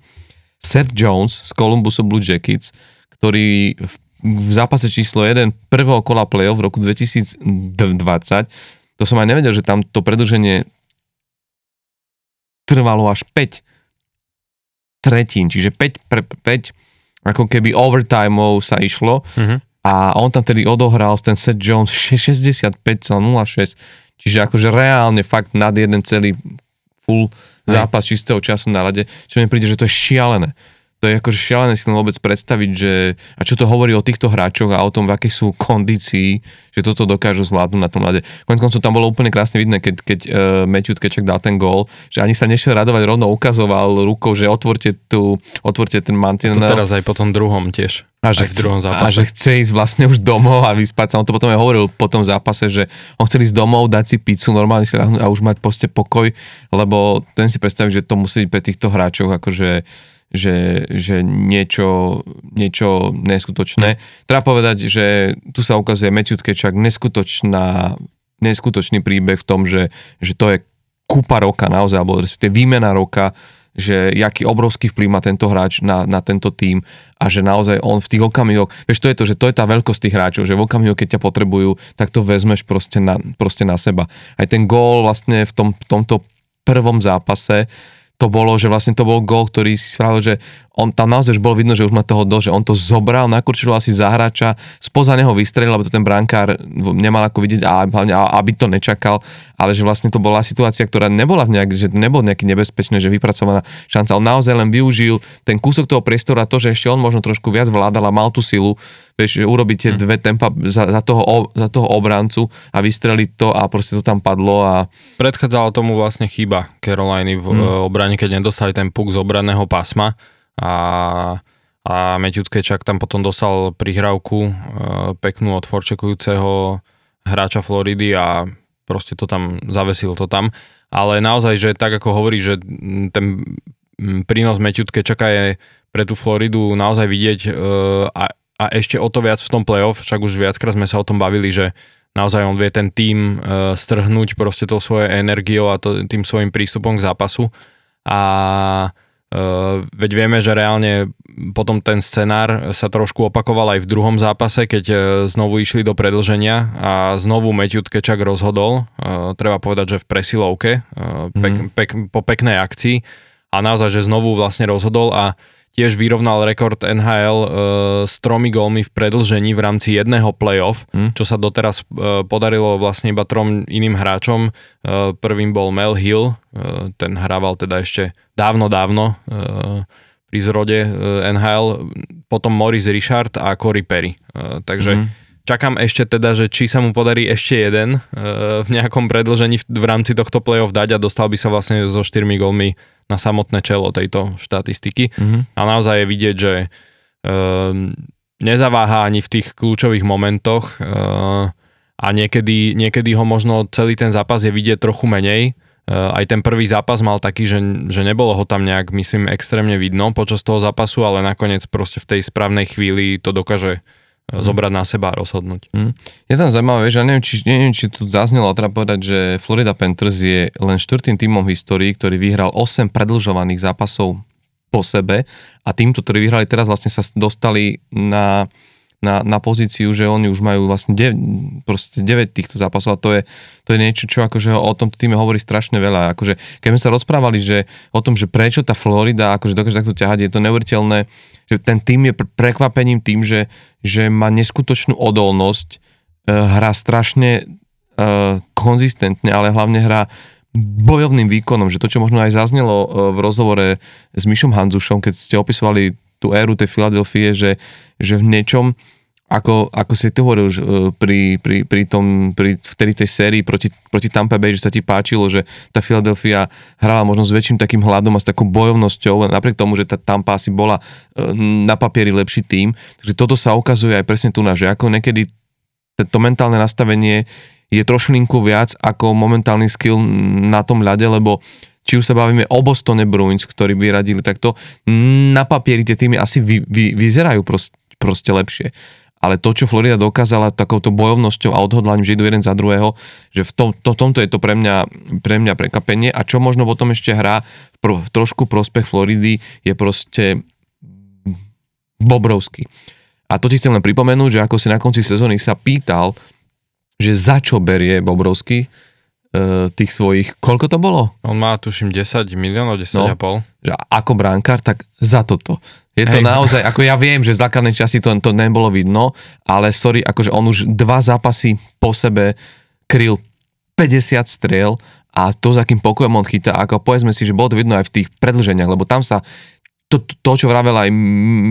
Mišo v rozhovore, že jak tí brankári sú dôležití a že toto je tá výnimočnosť brankára, keď aj v tých zápasoch, keď hráš na prd, stále dokážu udržať hore, tak si dovolím povedať, že pri overtime-och je to ešte dôležitejšie. Lebo tam ťa naozaj ten brankár proste drží, lebo tam, keď dostaneš gól, tak si prehral. Už nie je, že ešte sa hrať ďalších 6 minút, ešte do konca regulárneho času nie. Tam dostaneš gól, si prehral. Čiže ten brankár je, že tam, keď ti sa niekto robí chybu, a teraz si to presne hovoril, ako sa stala tá chyba aj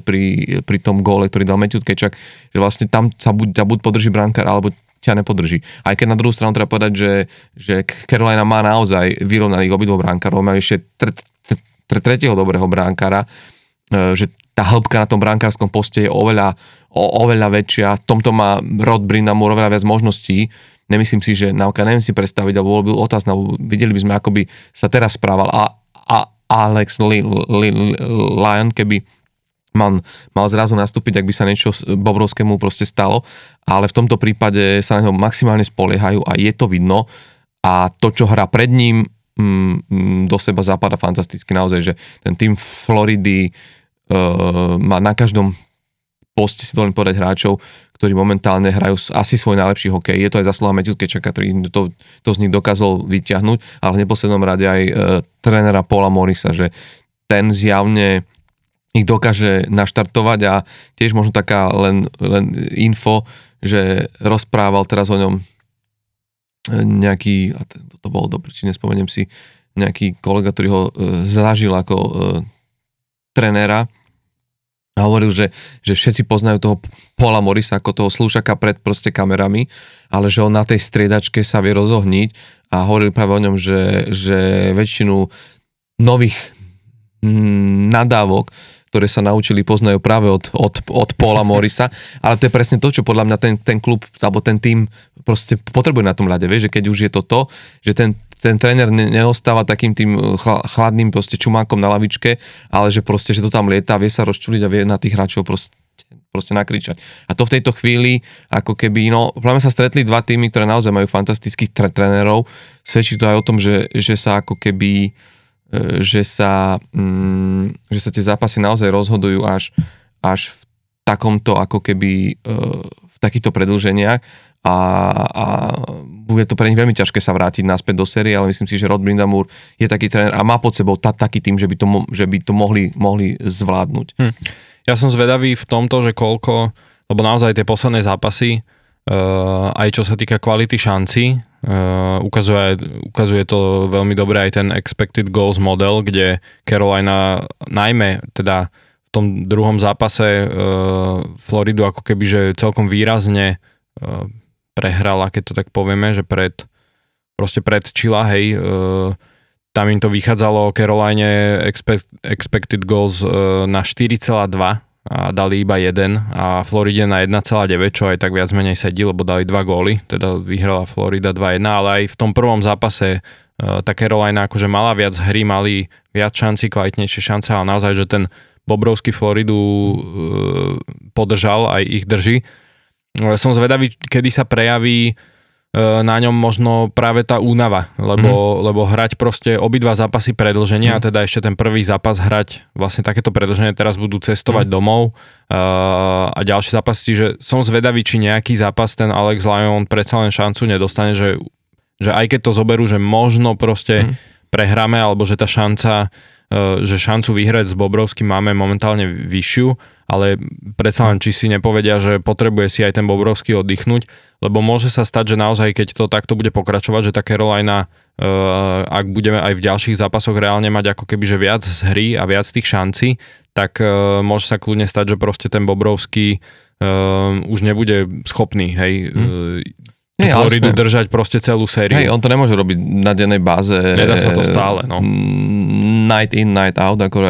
v Amerike, ale vieš, to je o tom, že to vôbec nie sú ako keby dve, že jasné, že teraz Florida vyhrala 2-0 a že je lepšia. Nie.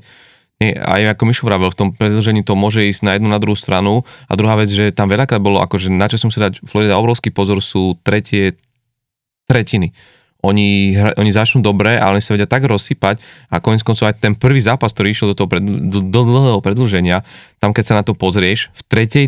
tretine pri stave 5-5, čiže keď hrali 5-5 na tom ľade, pri rovnovážnom, teda vyrovnanom stave, Carolina prestrelala v tej poslednej tretine Floridu 21-4. Chápeš? 21 krát vystrelili na Bobrovského v tretej tretine hráči Caroliny a len 4 strely vyslala Florida na Andersena. To je akože halo. 4 strely pri tom, čo máš v tom útoku od Matthew Tkačuka až po Alexandra proste Parkova, že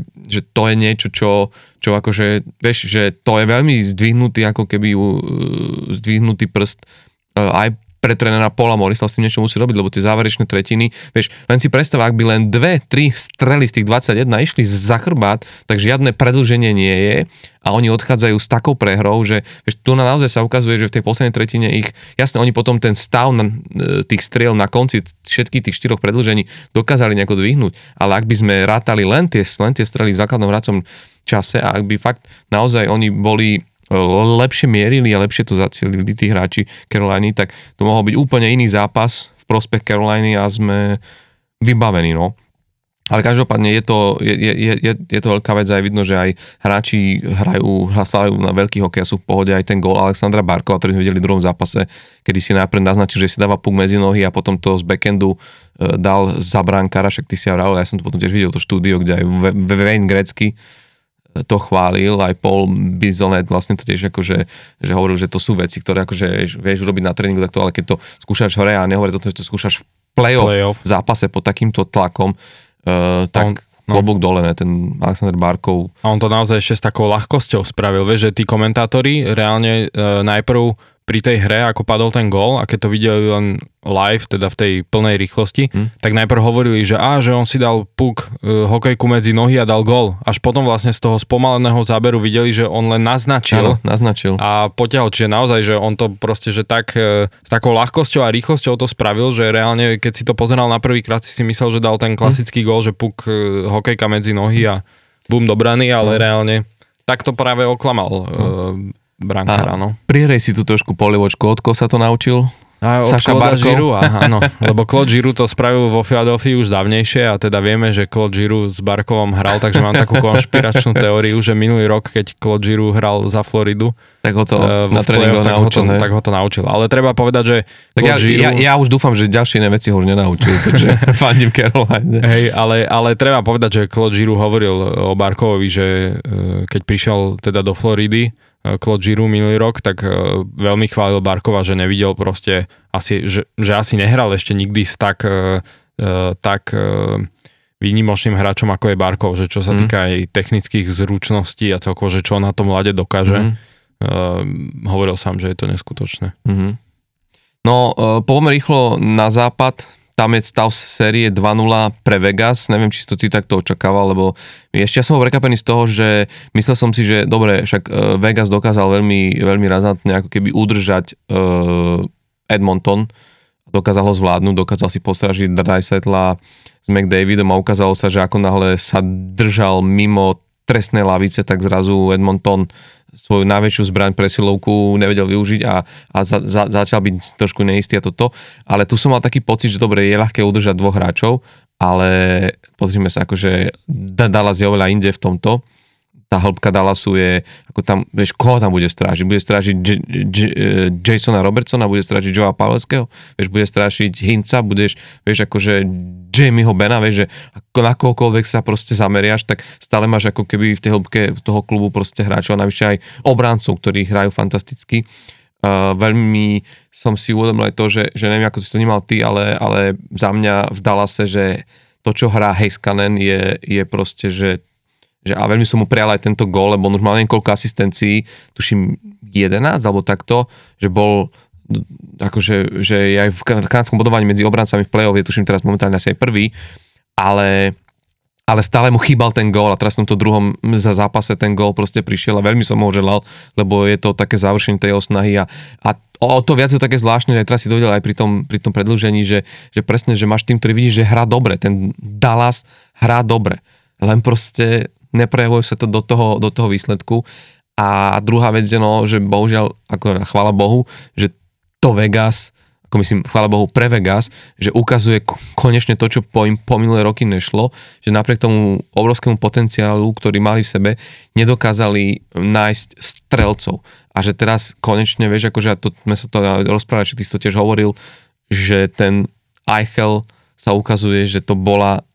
asi dobré rozhodnutie.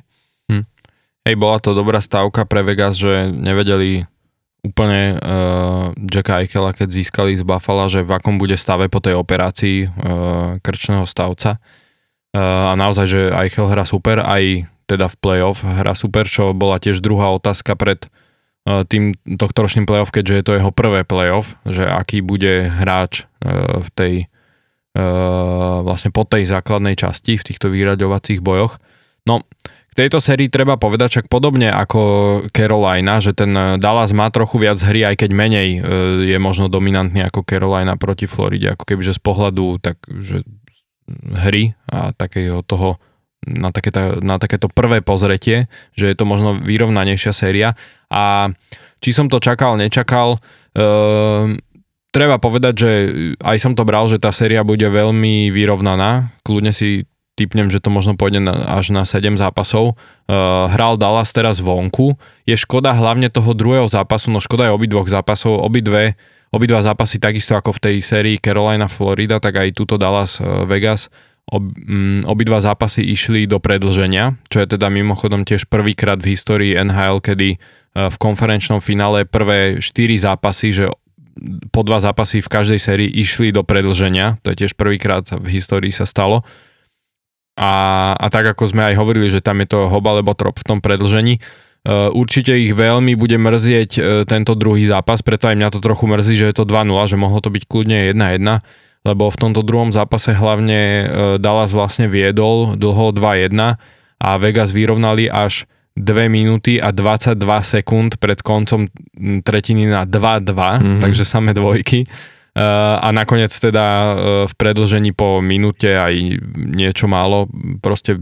to ten Vegas otočil, takže z tohto pohľadu ich to bude určite mrzieť, že mali kvázi vyhratý zápas a nedokázali to udržať a takto nešťastne prehrali, ale tak verím, že sa z toho oklepu, lebo naozaj, že hlavne v tomto druhom zápase veľmi dobre sa darilo Dallasu držať Vegas, kaziť im hru a nedovoliť im vlastne vystreliť. Oni na konci druhej tretiny malo Vegas, myslím, nejakých 11 striel, vieš, že proste úplne maličko, že naozaj sa Dallasu darilo veľmi dobre brániť a dlho držali až do tretej tretiny. Tie najväčšie hviezdy Vegas mali 0 striel, alebo niektorí mali, že 1. No len hovorím, nezvládli záver zápasu,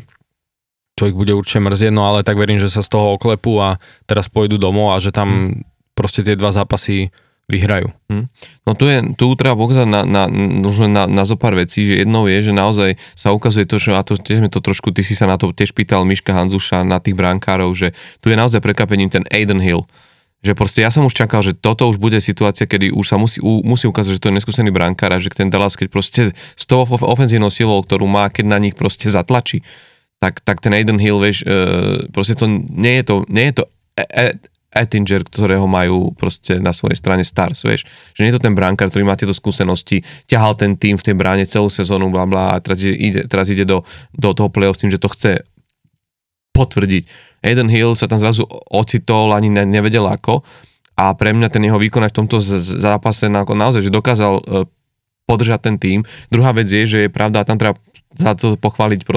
proste Vegas, že zjavne to majú aj od Brucea Cassidyho, že ten Cassidy tomu týmu zdôrazňuje, že počúvate, ale my nemáme v bránke človeka, musíte mu to uľahčovať, musíte mu ako keby pomôcť tomu, aby mohol on ten výkon proste podať. Ak nebudete púšťať toľko cieľ, ak mu nebudete blokovať, ak proste, vieš, tak to nie je naša predpokladaná jednotka do play-off a musíte na to myslieť, že keď vy zahráte zle, tak sa nemôžem spoľahnúť na to, že on nás túto noc ako jediný vytrhne. A čiže myslím si, že niekde to aj zaznelo, že Vegas momentálne hrajú tak dobre a majú tak vyskladaný tým, že by vyhrali aj s premiérnym bránkárom, čo o mnohých tímoch zase by si nemohol povedať. Trošku s týmto súhlasím, lebo na to ten Vegas a je to vidno, ale však to teraz sa takéto týmy ako keby stretávajú v ten NHL, ale to, čo ja hovorím na tom východe, že jak má tá Carolina Hurricanes vydistovaný stred, že pokiaľ ide o centrov, že tam každý jeden center, či je to Aho, či je to Kotkaniemi, či je to vlastne Polšťastný, alebo či je to Staal, Jordan Staal, všetci štyria centri v Caroline sú fantastickí a je to taká os, ktorú má málo tímov, tak toto si veľmi tvrdí, že platí na západe aj momentálne pri týchto kluboch, ktoré hrajú v playoff o Vegas, lebo keď si zoberieš ich, akože Jack Eichel, nemáme sa o čom baviť, proste to je hráč, ktorý s tým, čo prišiel a s tou agilitou, s tou pohyblivosťou, s tým, či ak dokáže zmiasť tých hráčov, však tá jeho nahrávka takmer bez toho, aby sa tam pozeral dozadu za seba spoza brány na ten vyrovnávajúci gól pre toho Marshallta, to bola jedna krása, vieš, a to je presne ten hráč, ktorý, že toto sú tí hráči, on urobil ten gól, áno, ten Marshall to musel trafiť, ale za mňa ten gól urobil proste Jack Eichel, ktorý hrá na centri v prvom útoku, ale keď ideš vlastne tým rezom dole, či sa bavíme o Stephensonovi, o Chandlerovi Stephensonovi, ktorý posunul svoj výkon proste na tom centri zase niekde inde, William Karlsson, kľúčový hráč, on hrá na centri v treťom útoku, ale je tak brutálne kľúčový, že stačí si spomenúť na tú sériu s Edmontonom, tam normálne on reálne strážil McDavida a Draisaitla, dokázali ich eliminovať. Dokonca už sa hovorilo o tom, že Jay Woodcroft, ktorý je trénerom Edmontonu v tých posledných zápasoch, on začal posielať McDavida a Draisaitla na ľad tak, aby sa vyhli Williamovi, Karlssonovi, lebo proste taký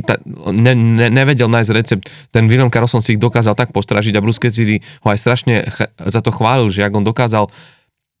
pokrývať týchto hráčov, že je to niečo neskutočné a to vlastne ukazuje aj teraz v tejto sérii, že ten prvý útok Jason Robertson Hintz a Joe Pavelský majú veľký problém, keď je práve William Karlsson na tom ľade, čiže a ten stred pokračuje až do 4. útoku, kde je Nicolas Roy a Terry Bluger, náš hráč z Pittsburghu, ktorého sme neviem prečo pustili preč, lebo to je asi najväčšia vec, ktorá nás môže mrzieť, lebo to je tento grinder, tento hráč z útoku, ktorý dokonca dal teraz vlastne gól a v tom treťom kole playoff. A toto sú hráči, ktorí im držia tú kostru a strašne to tomu Edenovi Hillovi uľahčujú, lebo hlavne títo centri sa asi najviac podieľajú na tom bránení a tej výpomoci brankárovi. Čiže v tomto to majú možno v trošilinku lepšie, ako to má Dallas. Dallas má zase svoje stránky niekde inde silnejšie a za mňa je to tiež brutálne vyrovnaná séria a myslím si, že v týchto dvoch prípadoch naozaj môžeme tvrdiť, že nenechajme sa učičíkať tým, že je to 0-2 na zápasy, lebo ja si myslím, že tieto série obidve pôjdu do 7. zápasu. Som o tom presvedčený, že po tom, čo vidím, ak vidím hokej, že nevidím na jednej druhej strane nejakú výrazný element hry, ktorý by bol tak dominantný, že by si ten iný tým s tým proste nevedel poradiť. A pokiaľ sa bavíme o koučoch, tak na každej strane sú takí tréneri, že podľa mňa vedia nájsť, vedia sa zamyslieť nad tým, vedia to rozanalizovať a myslím si, že už teraz akože aj v tých tretích zápasoch uvidíš, prídu s úplne možno nejakými inými pozmenými variantami tej hry, ktorým budú práve odpovedať proste na to, aby minimálne nedopustili už ten overtime. To je, myslím si, že asi najväčšie poučenie pre tými, že vyhrať to v tej základnej hracej dobe. No, budú dôležité veľmi teraz tie tretie zápasy, ktoré nám napovedia, že ako to pôjde ďalej, lebo ako sme sa bavili už aj predtým v epizódach, keď sa tým dostane na 3-0, tak už tá šanca, že to otočí, tú sériu ešte otočí, je veľmi malá štatisticky. Takže teraz to budú v podstate kľúčové zápasy tie ďalšie. Či sa podarí Dallasu doma vyhrať a takisto obdobne, či Caroline sa podarí na Floride vyhrať. No. Uvidíme, každopádne sme svedkami naozaj zrušujúceho hokeja, lebo zoberme si, že sú to všetko týmy takzvaného under the Sunbelt, akože že je to naozaj, my máme týmy, ktoré jednak akože sú z juhu de facto Spojených štátov, ako sa tomu v Amerike hovorí a neviem, či si uvedomil, ale nech už vyhrá kdokoľvek si to 4 tímov, tak to bude vlastne Stanley Cup vyhrá tým, ktorý pred rokom 1990 neexistoval. Uh-huh. Chápeš? Že to sú týmy, ktoré v 80 rokov venha, že to nie sú tie tradičné kluby. Dobre, môžeme sa baviť, že či Dallas Stars existovali v podobe Minnesoty, ale myslím, že klub, ktorý, ale už myslím s tým, že kde sídlia, že s tým novým logom, s novým názvom vlastne Florida tiež vznikla vlastne v roku 92, takže a o Vegas sa de facto nemusíme baviť. Carolina Hurricanes, dobre, je to tiež presťahovaný klub, ale z Hartfordu, ale bavíme sa znovu o tom, že klub, ktorý je v tomto meste, v tomto štáte, tie kluby pred rokom 90 pod týmto názvami neexistovali. A čo je možno taká zaujímavá vec len pre teba, že stále vlastne sú v hre hráči, to len takto na záver chcem povedať, že traja hráči, ktoré najdlhšie čakajú na Stanleyho pohár v rámci odohratých zápasov, tak zadala z Ryan Hasater, ktorý 1362 zápasov má odohraných bez Stanleyho pohára. V Caroline Hurricanes Brent Burns, spomínali sme ho aj v rozhovore s Mišom, že hráč, ktorý je tiež prestúpil do Caroliny s tým, že veľmi túži potom Stanley Cup, má 1333 zápasov NHL a nemá Stanleyho pohár. A v Dallase znovu náš obľúbený Joe Pavelský, 1250 odohraných zápasov. Tak keď si to vezmeš, je to akože je to neskutočná vec, že takúto porciu zápasov proste a stále čakáš na ten Stanleyho pohár a netušíš, že či vôbec, ako keby ti to bude dopriaté a v tomto minimálne vieme, že minimálne z týchto troch menovaných dvaja alebo jeden na konci bude musieť byť smutný, lebo buď to vyhrá Dallas alebo Carolina. A čo je pekné, že sa to aj vie preniesť do tej bratskej roviny, lebo zase vo finále východnej konferencie vlastne bratia Stálovci stoja proti sebe, lebo Erik s Markom sú na Floride a Jordan Staal hrá za Carolinu, čiže tam tiež, ako hovoril Mišo Handzuš, že na chvíľu si museli so Zdenom Chárom povedať, že týchto pár dní sa nebudeme proste kamarátiť, tak predstav si, že si to musia povedať vlastní bratia. Aj rodičia asi. Aj rodičia, kto vie, kto komu fandí z rodičov. Tak podľa mňa sa to rozdelili, že jeden fandí jednému týmu a druhý druhému. Ale čaká nás dneska ďalší zápas zo série Carolina Florida, takže už dnes v noci budeme môcť zistiť, že ku komu sa prikloní tá miska váh a tá hokejová šťastná, alebo naozaj 103, ale to už ťažké otáčať. My veríme, že vás to bude stále rovnako baviť a dúfame, že sme vám dnešným špeciálnym dielom s hosťom Mišom Handzušom urobili radosť. Samozrejme, aplikácie denníka AN, tam nás nájdete tiež a kdekoľvek inde od Spotify, cez Apple Podcast, Google Chrome a ďalšie iné platformy. Sme tam pod názvom Off the Ice, čo Undercover znamená Pálo Tehlár a Tomáš Hudák a sme radi, že ste nás počúvali aj tento raz. Želám vám ešte pekný deň, majte sa krásne. Čaute.